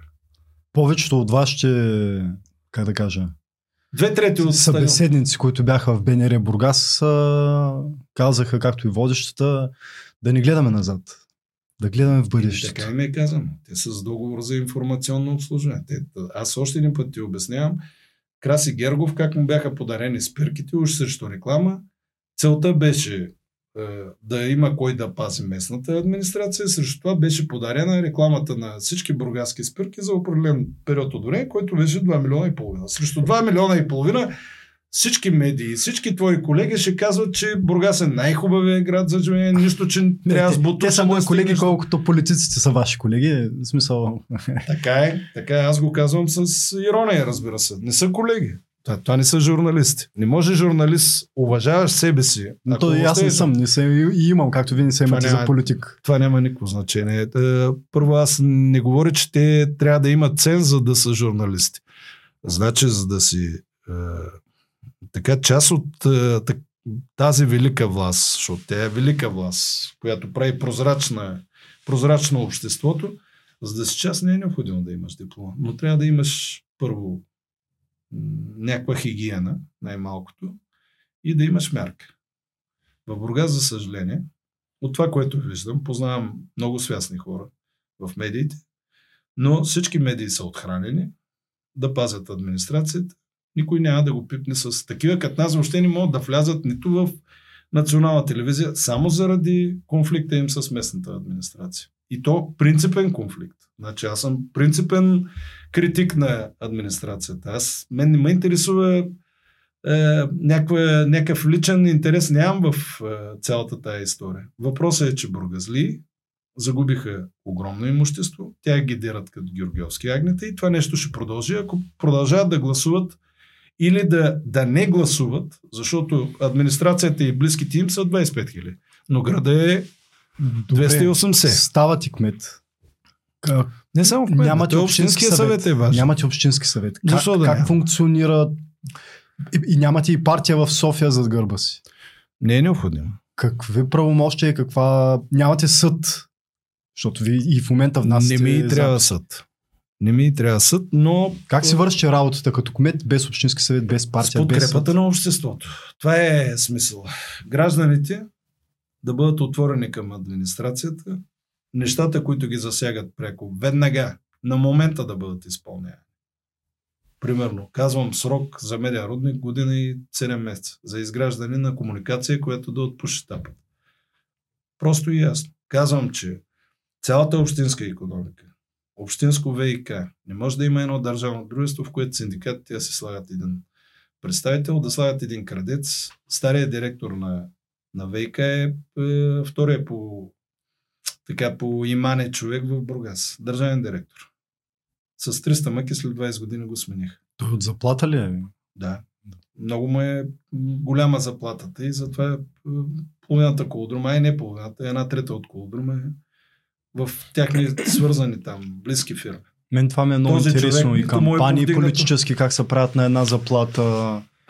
И... Аз ти казах, 500 000 им са на човек, им са само билбордовите, ти са на производа. Моята кампания струва 1850-60 лева. Цялата с даренията. Защото има дарения от приятели, от познати, които единия ми прави примерно флайери по цени, които ги няма и така нататък. Мисълта ми е, че сравни 2000 лева с 500 000 лева само билбордови. Въобще не смятам телевизионни, печатните им материали, труда, хората, които висят по спирки и по това. Целият град просто... Аз не съм виждал такава кампания. Това е чудо. Чудо. Смятай колко пара е открадната, за да изглежда по този начин града. И разговаряйки лично, защото много от тях са били при мен и сме разговаряли и минавам през палатките, говоря с тях и казвам, нали, това за тях е половин усилие, колкото да покажат, че са тук и че са живи и че ритат, защото той резултата бил ясен. Тези пари са просто е така за... За Бог да прости. Тези пари това не е загуба някаква. Или това не е някаква надежда, че спечелите заради това ги инвестират. Повечето от тях даже не се интересуват и след изборите, тъй като примерно няма да бъдат избрани. Те лично, те са си народни представители. Той не го интересува пряко резултата, примерно в Общинския съвет. Наистина, някои от тях са депутати. Примерно господин Бачийски, който впрочем не знам защо ми отказва да дойде тук. Някой казват, че... Защото го разпънеш на кръст, пък той сега... Не, аз нямам време и така нататък. Поканен е многократно. Значи в Бургас кандидат... Но той депутат. Спре да бъде депутат, за да стане общински или за да стане... Не, глупост. Това е много странно. От 12 кандидати за кметове, всъщност 90% от тях са патерици на досегашната администрация. И такива си бяха и през годините. Дали през реформаторски блок, дали през средна европейска класа. Бургазлии не трябва да се лъжат въобще, че това са някакви опоненти. Няма такова нещо. Те си съдружници през фирми, с хора от администрацията, с досегашния кмет. Те са публична тайна нещата, но обвързаностите са ясни. Мисълта ми е, че бургазлии не трябва да вярват на това, което изведнъж им се предлага, че един е бил голям поборник срещу администрацията, пък също реално били коалиционни партньори, защото средна европейска класа беше коалиционен партньор на ГЕРБ, на Радев мандатоносител, на ПП мандатоносител и сега пак с ГЕРБ е коалиционен партньор в правителство, в което уж се плюнчат, пък крадат заедно и се назначават кадрите от 5 години, ги назначава Бурга, не от 5, от 3 години ги назначава Костов Бачийски. Да не се объркате, че някой друг. Всички съгласувания професионални полиция са от много години, да. Повечето от тях, основните лица.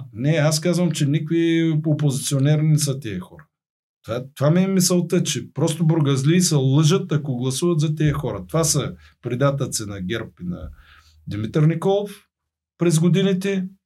Аз ти обясних една проста случка с докладната записка за отмяна решението за апортиране на стадион Черноморец в една фалшива фирма, която е фалирана умишлено и фалирана след това смесеното дружество, абсолютно умишлено от общинската администрация.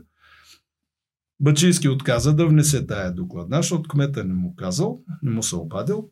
Ако я беше внесъл, щяхме отменим решението, с което е апортиран стадиона и за 2 години щяхме да си го върнем стадиона. Това нещо ще го направя на 5-та минута в момента, в който вляза в общината. Ако има ли друг общински съветник, към който може да се обърнете и той да ви свърши някакъв? Целият общински съвет, като видят дебели, грубо казано, ще гласуват това нещо по този начин, защото всяко друго гласуване и то разшумяно по медиите, ще доведе до там, че ще почне да се рови кой какво е правил и кой е бил ангажиран до сега в този грабеж. А пък те са всичките вътре в кюб.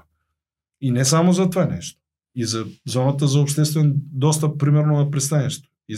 И там виждаш едни мавзолеи изведнъж се дигнаха. Това не може да стане без изменение на пупове, без участие лично на сумата лица от администрация, от Общински съвет. Разбира се, най-активен там е, т.е. най-голяма е отговорността на кмета на общината. Кмета на общината е вътре във всичкото. И това е публично известен факт.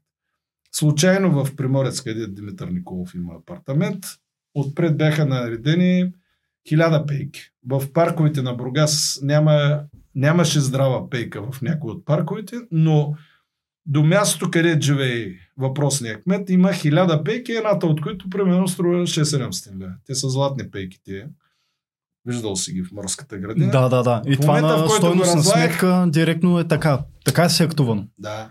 Като всичките ва изолират по този начин. В смисъл, фанали са с всички. Не сте с ГЕРБ, не сте с СЕК, не сте с ПП, не сте с... Ма те са едно и също. Аз това обяснявам, че това е една фирма. Откъде получавате цялата тази информация? При положение, че предполагам, така да кажа, с никой не сте приятел, така че да може да... Който търси, намира. Значи има способи в държавата. Освен с доста това, конкретики, документи, така... Разбирам, че на доста години сте на едно високо ниво и в бизнеса, и в обществен живот. Това не е високо ниво, просто на Бургас е малък град. Едно време имаше един друг такъв корумпиран национален управник, който разправеше, че България е страната на братовчеите. Но мисълта ми е, че Бургас е същия. Знаем много добре.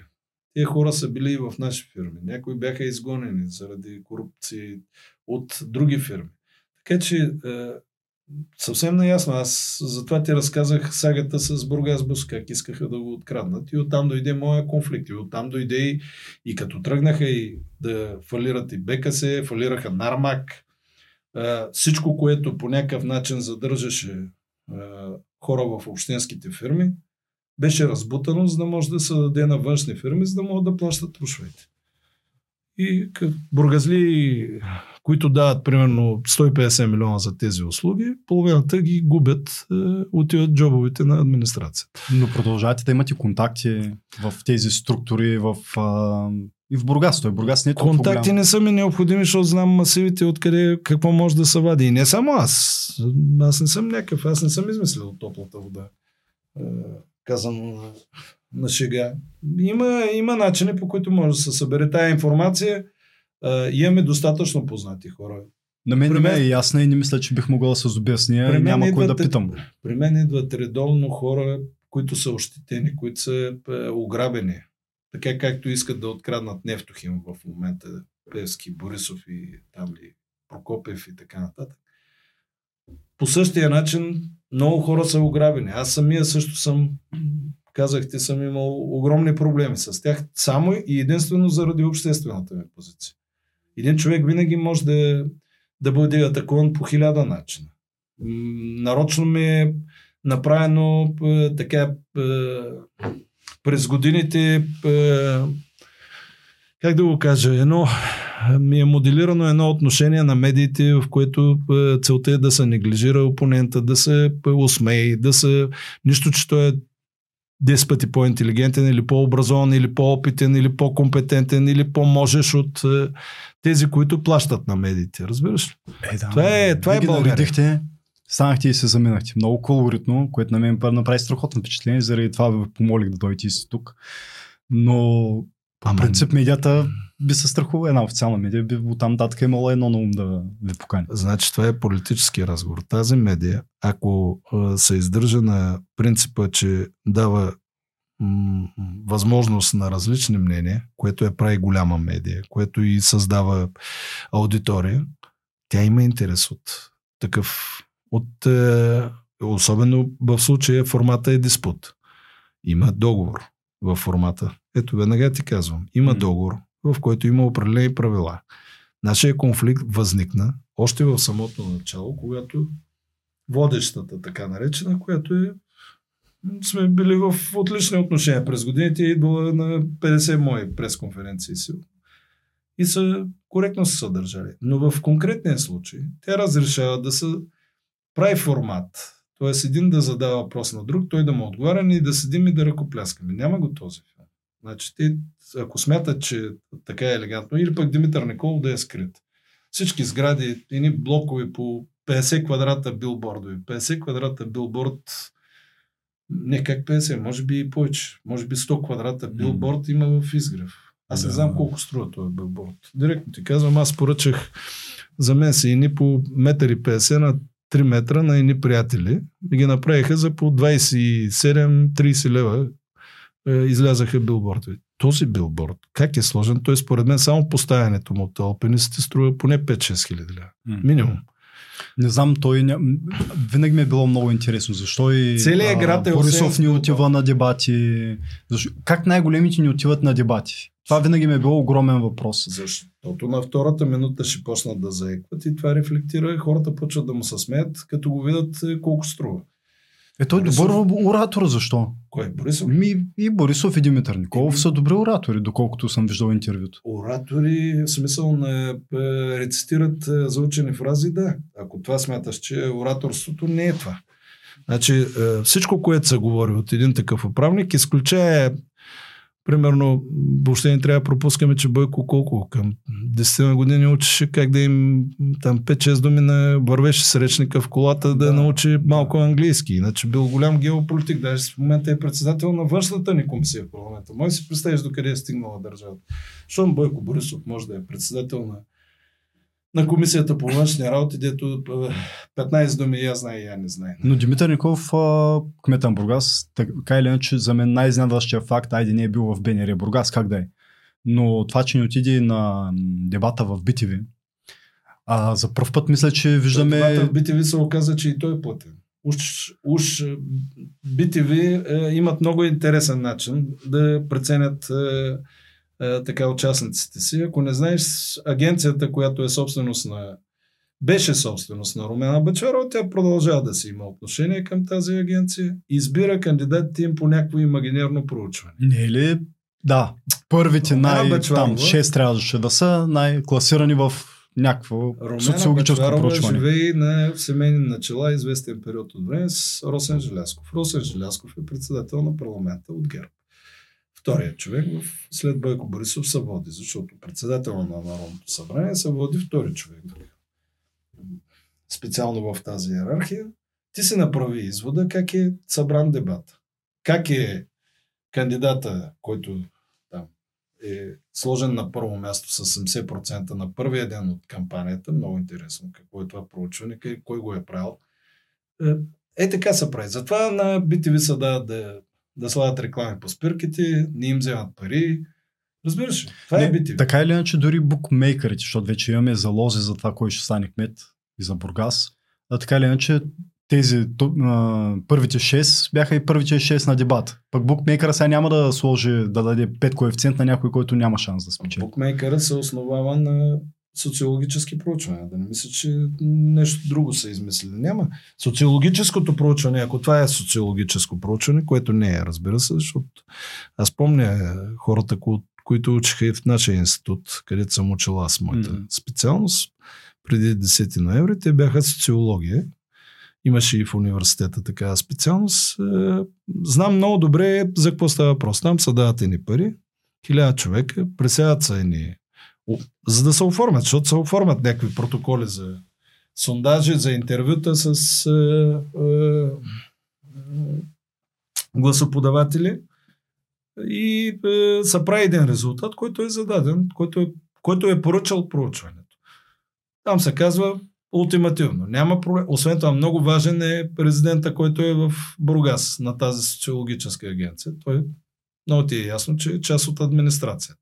Този човек по определен начин може да покани Мишо, Пенчо, Иванчо, Иво да бъдат хората, които проучват. И ти почваш да създаваш модела, че изборите в Бургас са предизвестени с 70% за местния кмет, че гласуването той нарочно дава по-висок процент на гласували, примерно 47-8% активност, за да може след това да каже мина при 38%, затова резултата не е такъв като го. Ако стане някоя е била. Но те се знаят с машините. Кой колко ще манипулира избора с машини. Освен това има една предварителна оговорка. Аз ме е заболяла устата да през други твои така колеги. Да не кажа колеги, но пред други медии съм казал, че има една генерална оговорка между ППДБ, ДПС и ГЕРБ за разпределение на градовете, в които в единия град Бургас се знае, че е разпределен на ГЕРБ. И че няма да... Затова има и двама кандидати на така наречената управляваща коалиция, която обаче, тъй като е коалиция на ДПС, ГЕРБ и ППДБ, за да не ги опрекват Найденов и Бачийски, че са кандидати на сегашната управляваща коалиция с ГЕРБ и с ДПС, нарочно се появиха единия кандидат на СЕК, другия... Но това не е така в никой друг град. Това ми е голям въпрос. Те не са дошли тук въпреки поканата ми, затова ще го задам на вас въпроса. Защо ППДБ си имат листа? Първите техни лица в Бургас, Димитър Найденов и Константин Бачийски, всъщност не са част от тази листа. Защото... Целта е двамата кандидати първо помагат на местния кандидат на ГЕРБ да стане кмет от първи тур. Независимо, че говорят опозиционно, те по този начин се опитват да заблудят хората, които действително не искат да гласуват за ГЕРБ. И да не отидат гласовете в други кандидати, както пък Възраждане сложиха също невзрачен кандидат, който непознаваема фигура, която никога не може да... А Възраждане имат инерция в национален план. По ред причини. Не, че са... нещо ново. Ние такива сме ги виждали. Не сложиха ли най-разпознаваемия си бургазлия Възраждане? Така ли? Който е? Аз лично не го познавам. С какво е разпознаваем този бургазлия, освен че минало през всички мелнички на администрации, на отворени общества, неотворени общества, ами как бяха уштракийски дружества, които си загубили всичките имотите последните години. Има един мавзолей до Васил Априлов отзад. Той беше на тракийското дружество, на другото тракийско дружество. Изчезнал. Всички тракийски имоти в Бургас са окупирани и застроени. А този човек, аз му забравих името, е бил председател на тракийското дружество. На едно от тракийските дружества изведнъж се пръкнал председател и то от 15 години. Тези имоти изчезнаха, там отговорност няма. И той опозиционер. Днеска се родил опозиционер. До оня ден беше в Общинския съвет. Интересно ме е да видиш какви са им гласуванията на всички. Явни ли са много гласуванията? Ако оня хората се заинтересуват и отидат на... Пенчо ми се обиди, че съм го коментирал, че щял да подкрепя ГЕРБ. Ма, аз нямам кого да коментирам. На визирания кандидат с БНР, когато казахте... Да. Бенчо просто той е публична тайна, че той подкрепя Митко Николов и ГЕРБ. И това няма нужда да ние не откриваме топлата вода. И Бенчо някога се обижда. Той на това разчита. Той даже с това се хвали. И това няма лошо. Никой не го обижда по този начин. Просто казвам, че тези хора не са опозиционери. И бургазли трябва да го знаят това нещо. Нито Възраждане в Бургас, нито Възраждане им беше предложен вариант. Да са, защото имат инерция и действително можеше да се стигне с сериозна познаваема кандидатура на Възраждане, може да се стигне по-лесно до балотаж. Очевидно това... Възраждане избраха. Почнах с думите, че вие когато се тръгнахте, се прекръстих, когато чух от повечето от хората там, да не говорим за миналото. Аз направо какво... Да не говорим, защото като разроиш миналото и ще видиш, че всички са крепили до сегашната администрация и са обвързани. Аз това казвам, има заболя остата.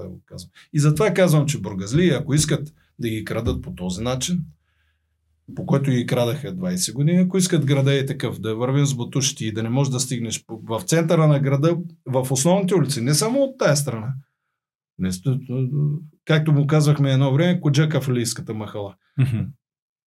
Така го познават старите бургазли и този район. Тук е потоп, Акациите е потоп, от другата страна на Републиканска е потоп, там не можеш да влезеш. Там избираш улица на една на 20 асфалтирана, по която лека по лека да стигнеш до някъде. Улиците са без отводняване, се правят без въобще. Констатирахме много проблеми. Казахте част от нещата, които смятат, че трябва на първо място бъдат направени като държавните дружества, да бъдат възстановени. Общинските, не държавни. Извинявам се, общинските.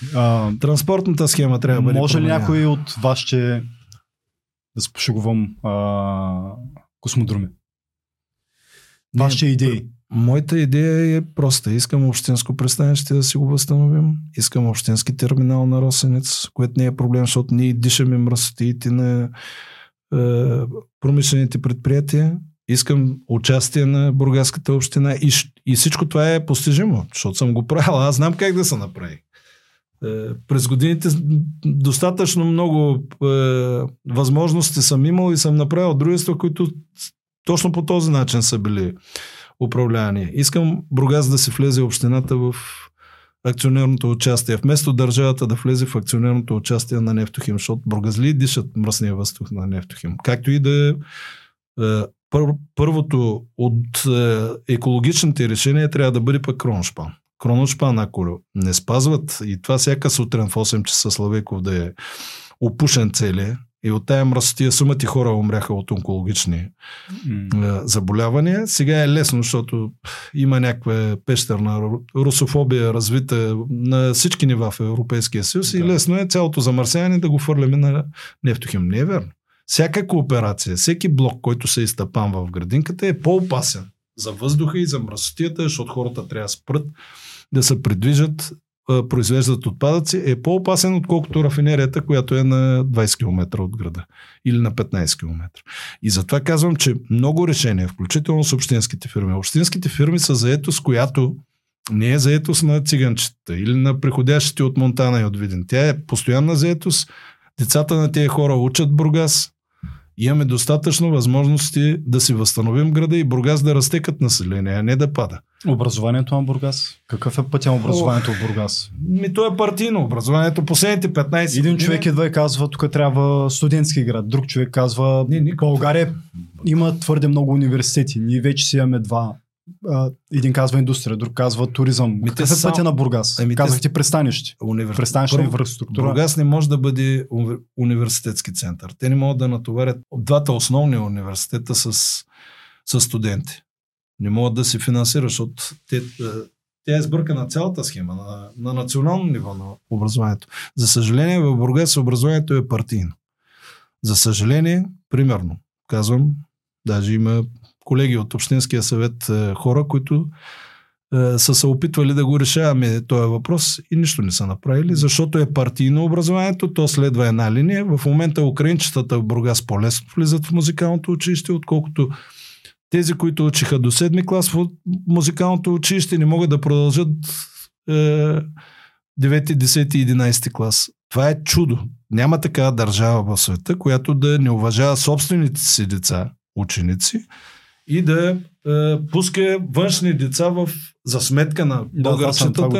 Това го чух, не толкова да го чуеш. Аз имам такъв казус. Да. Направих планини от подвизи, опитах всякакви с контакти да върнем едно дете, защото детето в момента остава. То няма друг избор, освен да се вземе багажа и да отиде в друг град. Бургаско дете, момче, учило до 7-ми клас в музикалното училище в Бургас. Не може. Украинците всички са вътре. Бургазлията не му дават възможност да продължи образованието в музикалното училище. Това нещо... Сигурен, че не казвате нищо против украинци, просто говорим, че нещо има сбъркана система. Искаш да направиш украинска паралелка, направи украинска, направи арменска, няма никакъв проблем. Да. Разбира се, че може да се направи, но това не може да става за сметка на бургаските деца. Увеличаваш щата, имаш достатъчно бюджет. При 200 милиона делегиран бюджет, Бургас, защо преди 20 години, примерно, тогава делегирания бюджет беше 30 милиона. 37, 8 до 40 милиона. Ще продължиш се занимавате ли отново с спорт? Много голям въпрос на някой, който, задавайки ми този въпрос, да го отправя към вас, сякаш с голяма надежда го задавах. Няма никакъв проблем да възстановим бургаския спорт.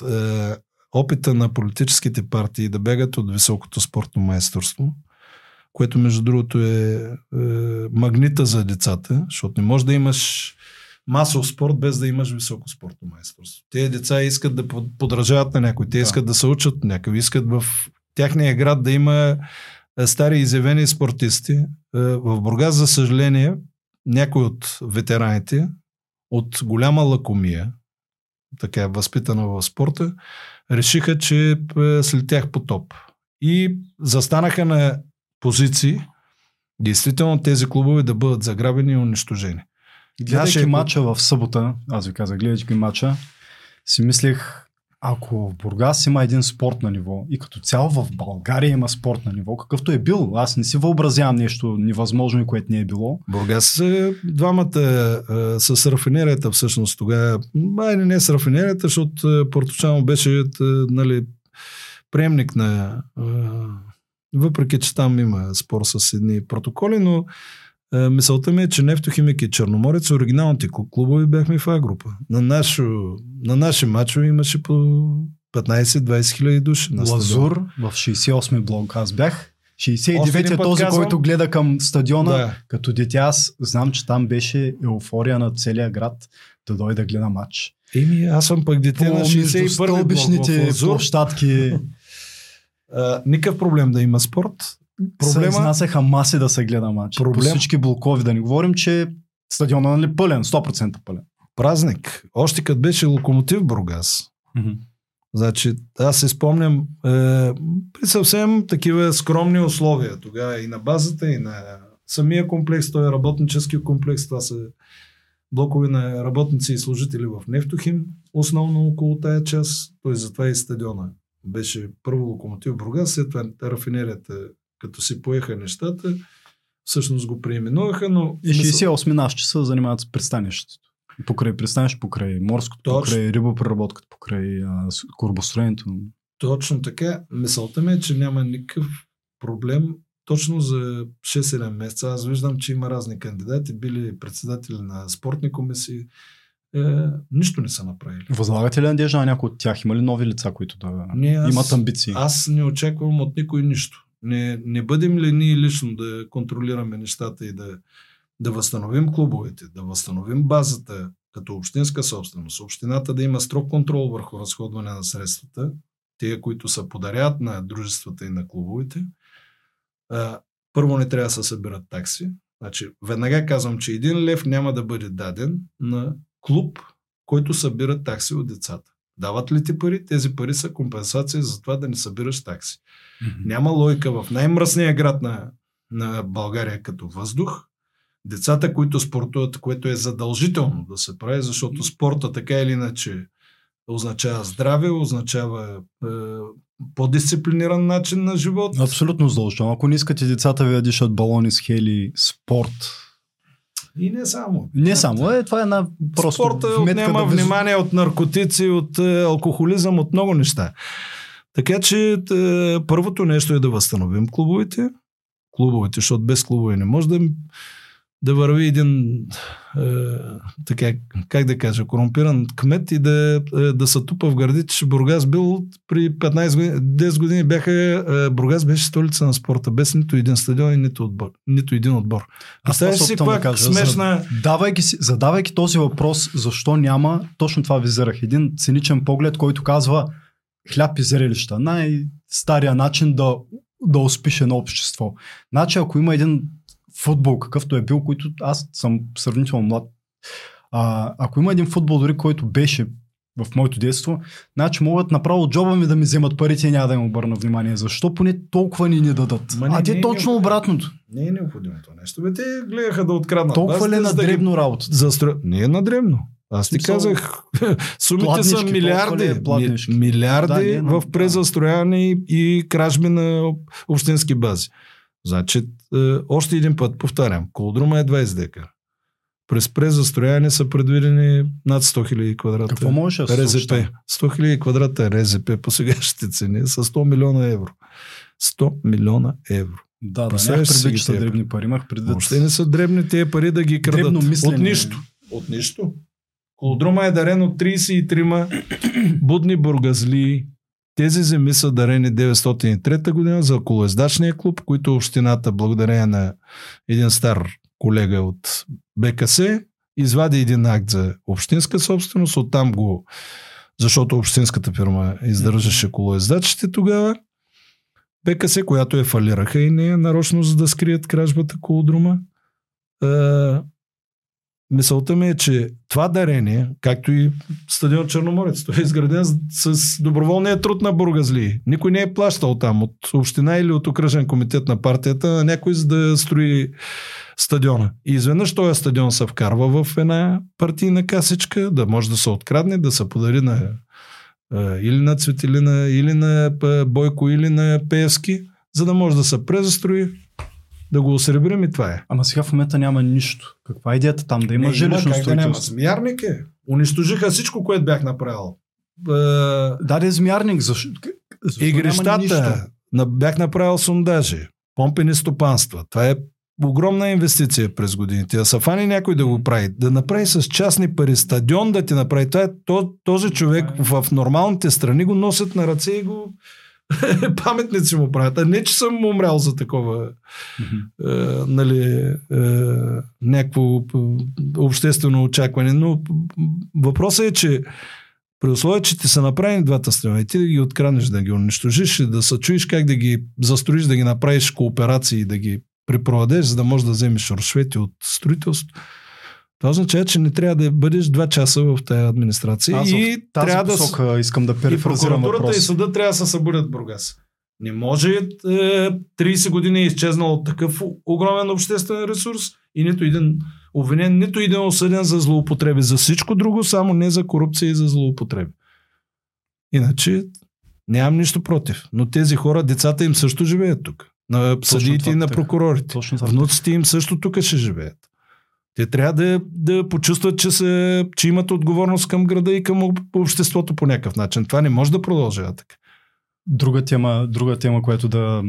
При последното гласуване за председател на Българския футболен съюз, Димитър Бербатов каза: отборите, които са гласували за мен, всичките са с заличени права, защото направи на хубава пресконференция пред БТА, където казваше, трябва да се ревизира как, по какъв начин са им заличени правата, защото са подписан под един празен протокол и всичко, което обяснявахте до сега по начин, по който се случва. И той казва, това са едиш колко хиляди ощетени деца на всички клубове, големи, малки, спортоващи вътре. 2000 на година го прикажа. И аз ги смятам.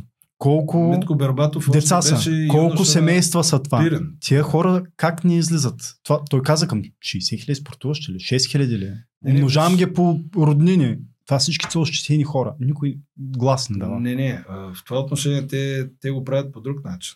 Значи близки до администрацията, регистрира клуб, уж през него се почват да се наливат средства, които са по програми на и по европрограми, и по програми на спортното министерство. Миналата година, бяхме ги смятали към 10 милиона. Бербатов не открива топлата вода. Аз му е заболял устата да го приказвам това нещо. Той още беше дете в Пирин. Защо не се зададе тогава въпроса? Той сега ли се събудил Бербатов? Ми къде е стария Пирин, в който той беше юнош? Защо регистрираха паралелен клуб по същата схема, за да унищожат стария клуб? Той е много по-млад от вас. Предполагам, че сега се е събудил. Смисъл, докато свърши спортна кариера, докато завърши образование. Много добре знае как се взе правата от стария Пирин. Той знае много добре как се унищожава клуб. Така че аз не виждам разлика между Бербатов и Борислав Михайлов. Те до онзи ден бяха до последно, докато Бербатов риташе топката, той беше първи приятел с Бербатов. С Борислав Михайлов. Това се... Добре, аз виждам един човек, който на изказване на монета. Бойко, той отзади не може да... Единия не може да стои прав, ще припада. И виждам Бербатов с образование, с кариера, с... Не знам, аз правя разлика. Не знам какво му е образованието. Поне се надявам на промяната по някакъв... Тя промяната стана мръсна дума, ами... Смяната поне на лицата по някакъв начин да доведе до някаква...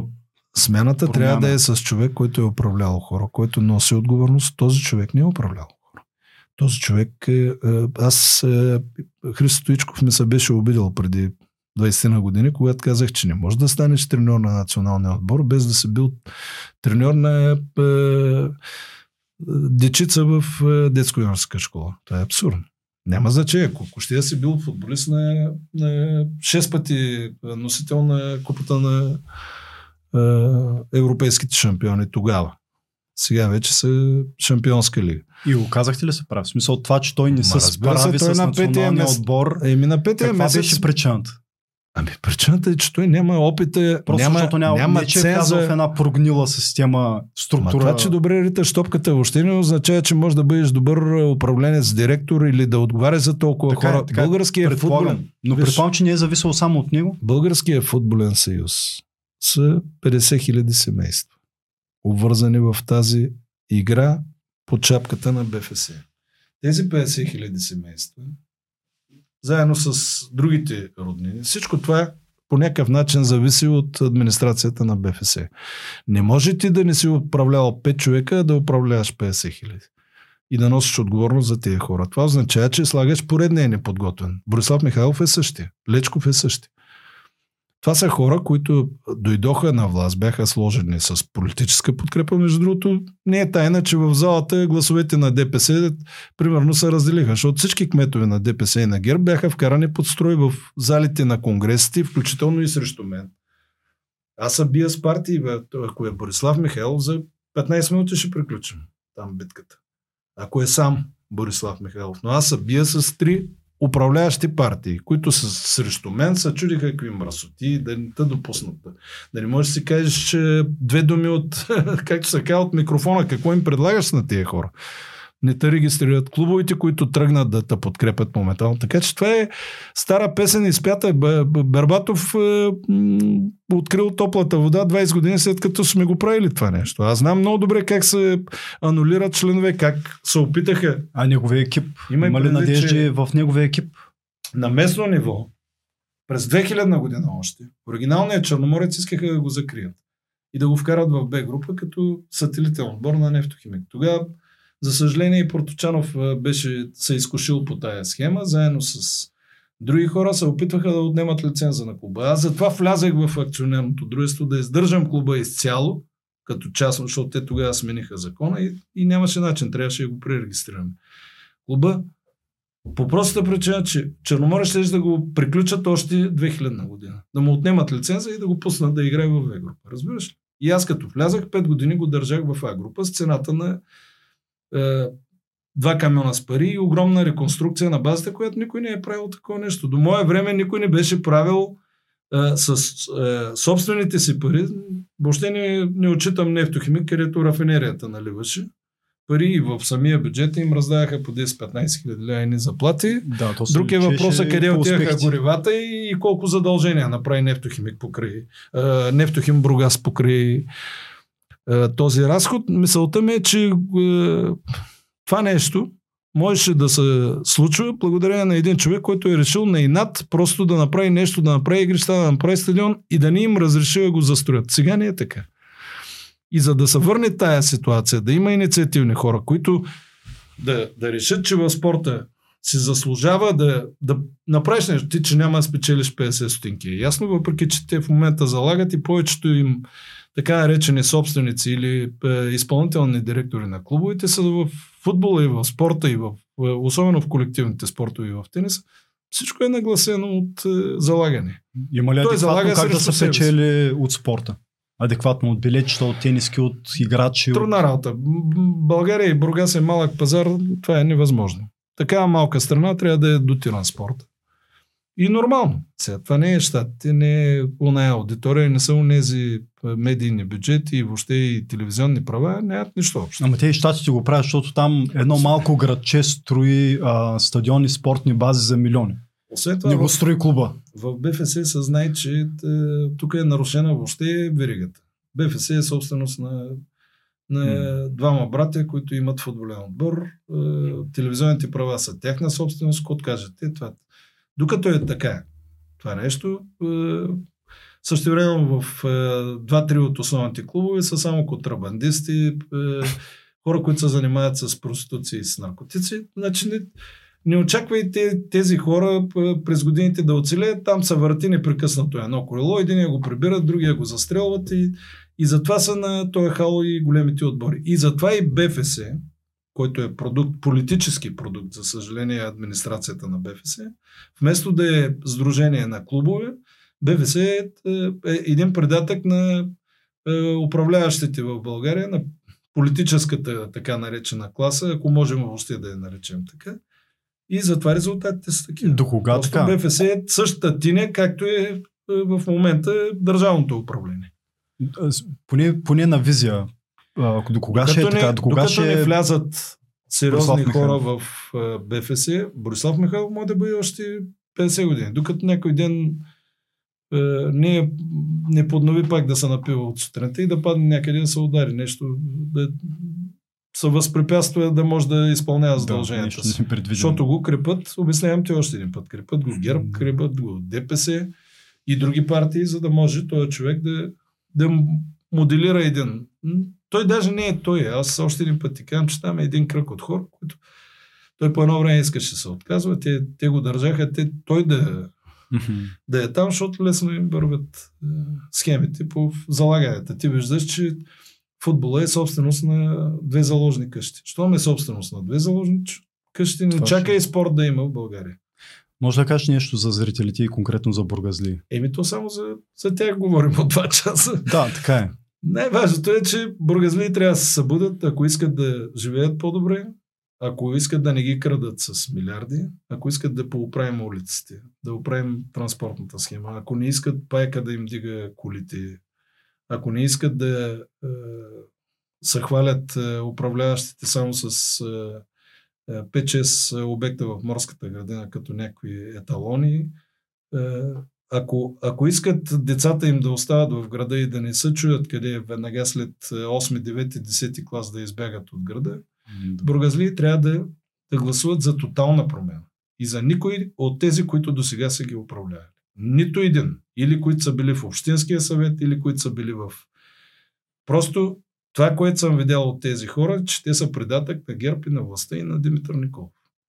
Да, Бургас не е крепостен град на Пеевски и на Борисов. Не би трябвало да бъде. В момента е такъв. Димитър Николов го накараха, той не искаше, още миналия магазин. Го накараха в един офис на една пловдивска петролна фирма от обръчите на Пеевски и на Борисов да се кандидатира за този мандат. Като са му обещали, 2 години или 2 години ще му търсят варианти за... Просто за да се спечелят едни избори, за да върви тук стария грабеж, а пък него ще го изтеглят или в София, или в... Това трябва да се мислят бургазлии. Дали трябва да бъдат част от този сценарий, от този грабеж, защото живота им минава, те остаряват, всички сме, отиваме най-накрая на едното място на кръговото, но децата остават и градът би трябвало да е жив. А градът е ужас. Ужас. Извън медийните фанфари тук, които ги слушаме 15 години. Много благодаря. Благодаря, че беше. И аз благодаря. Благодаря на нашите зрители. Чао. Чао на всички.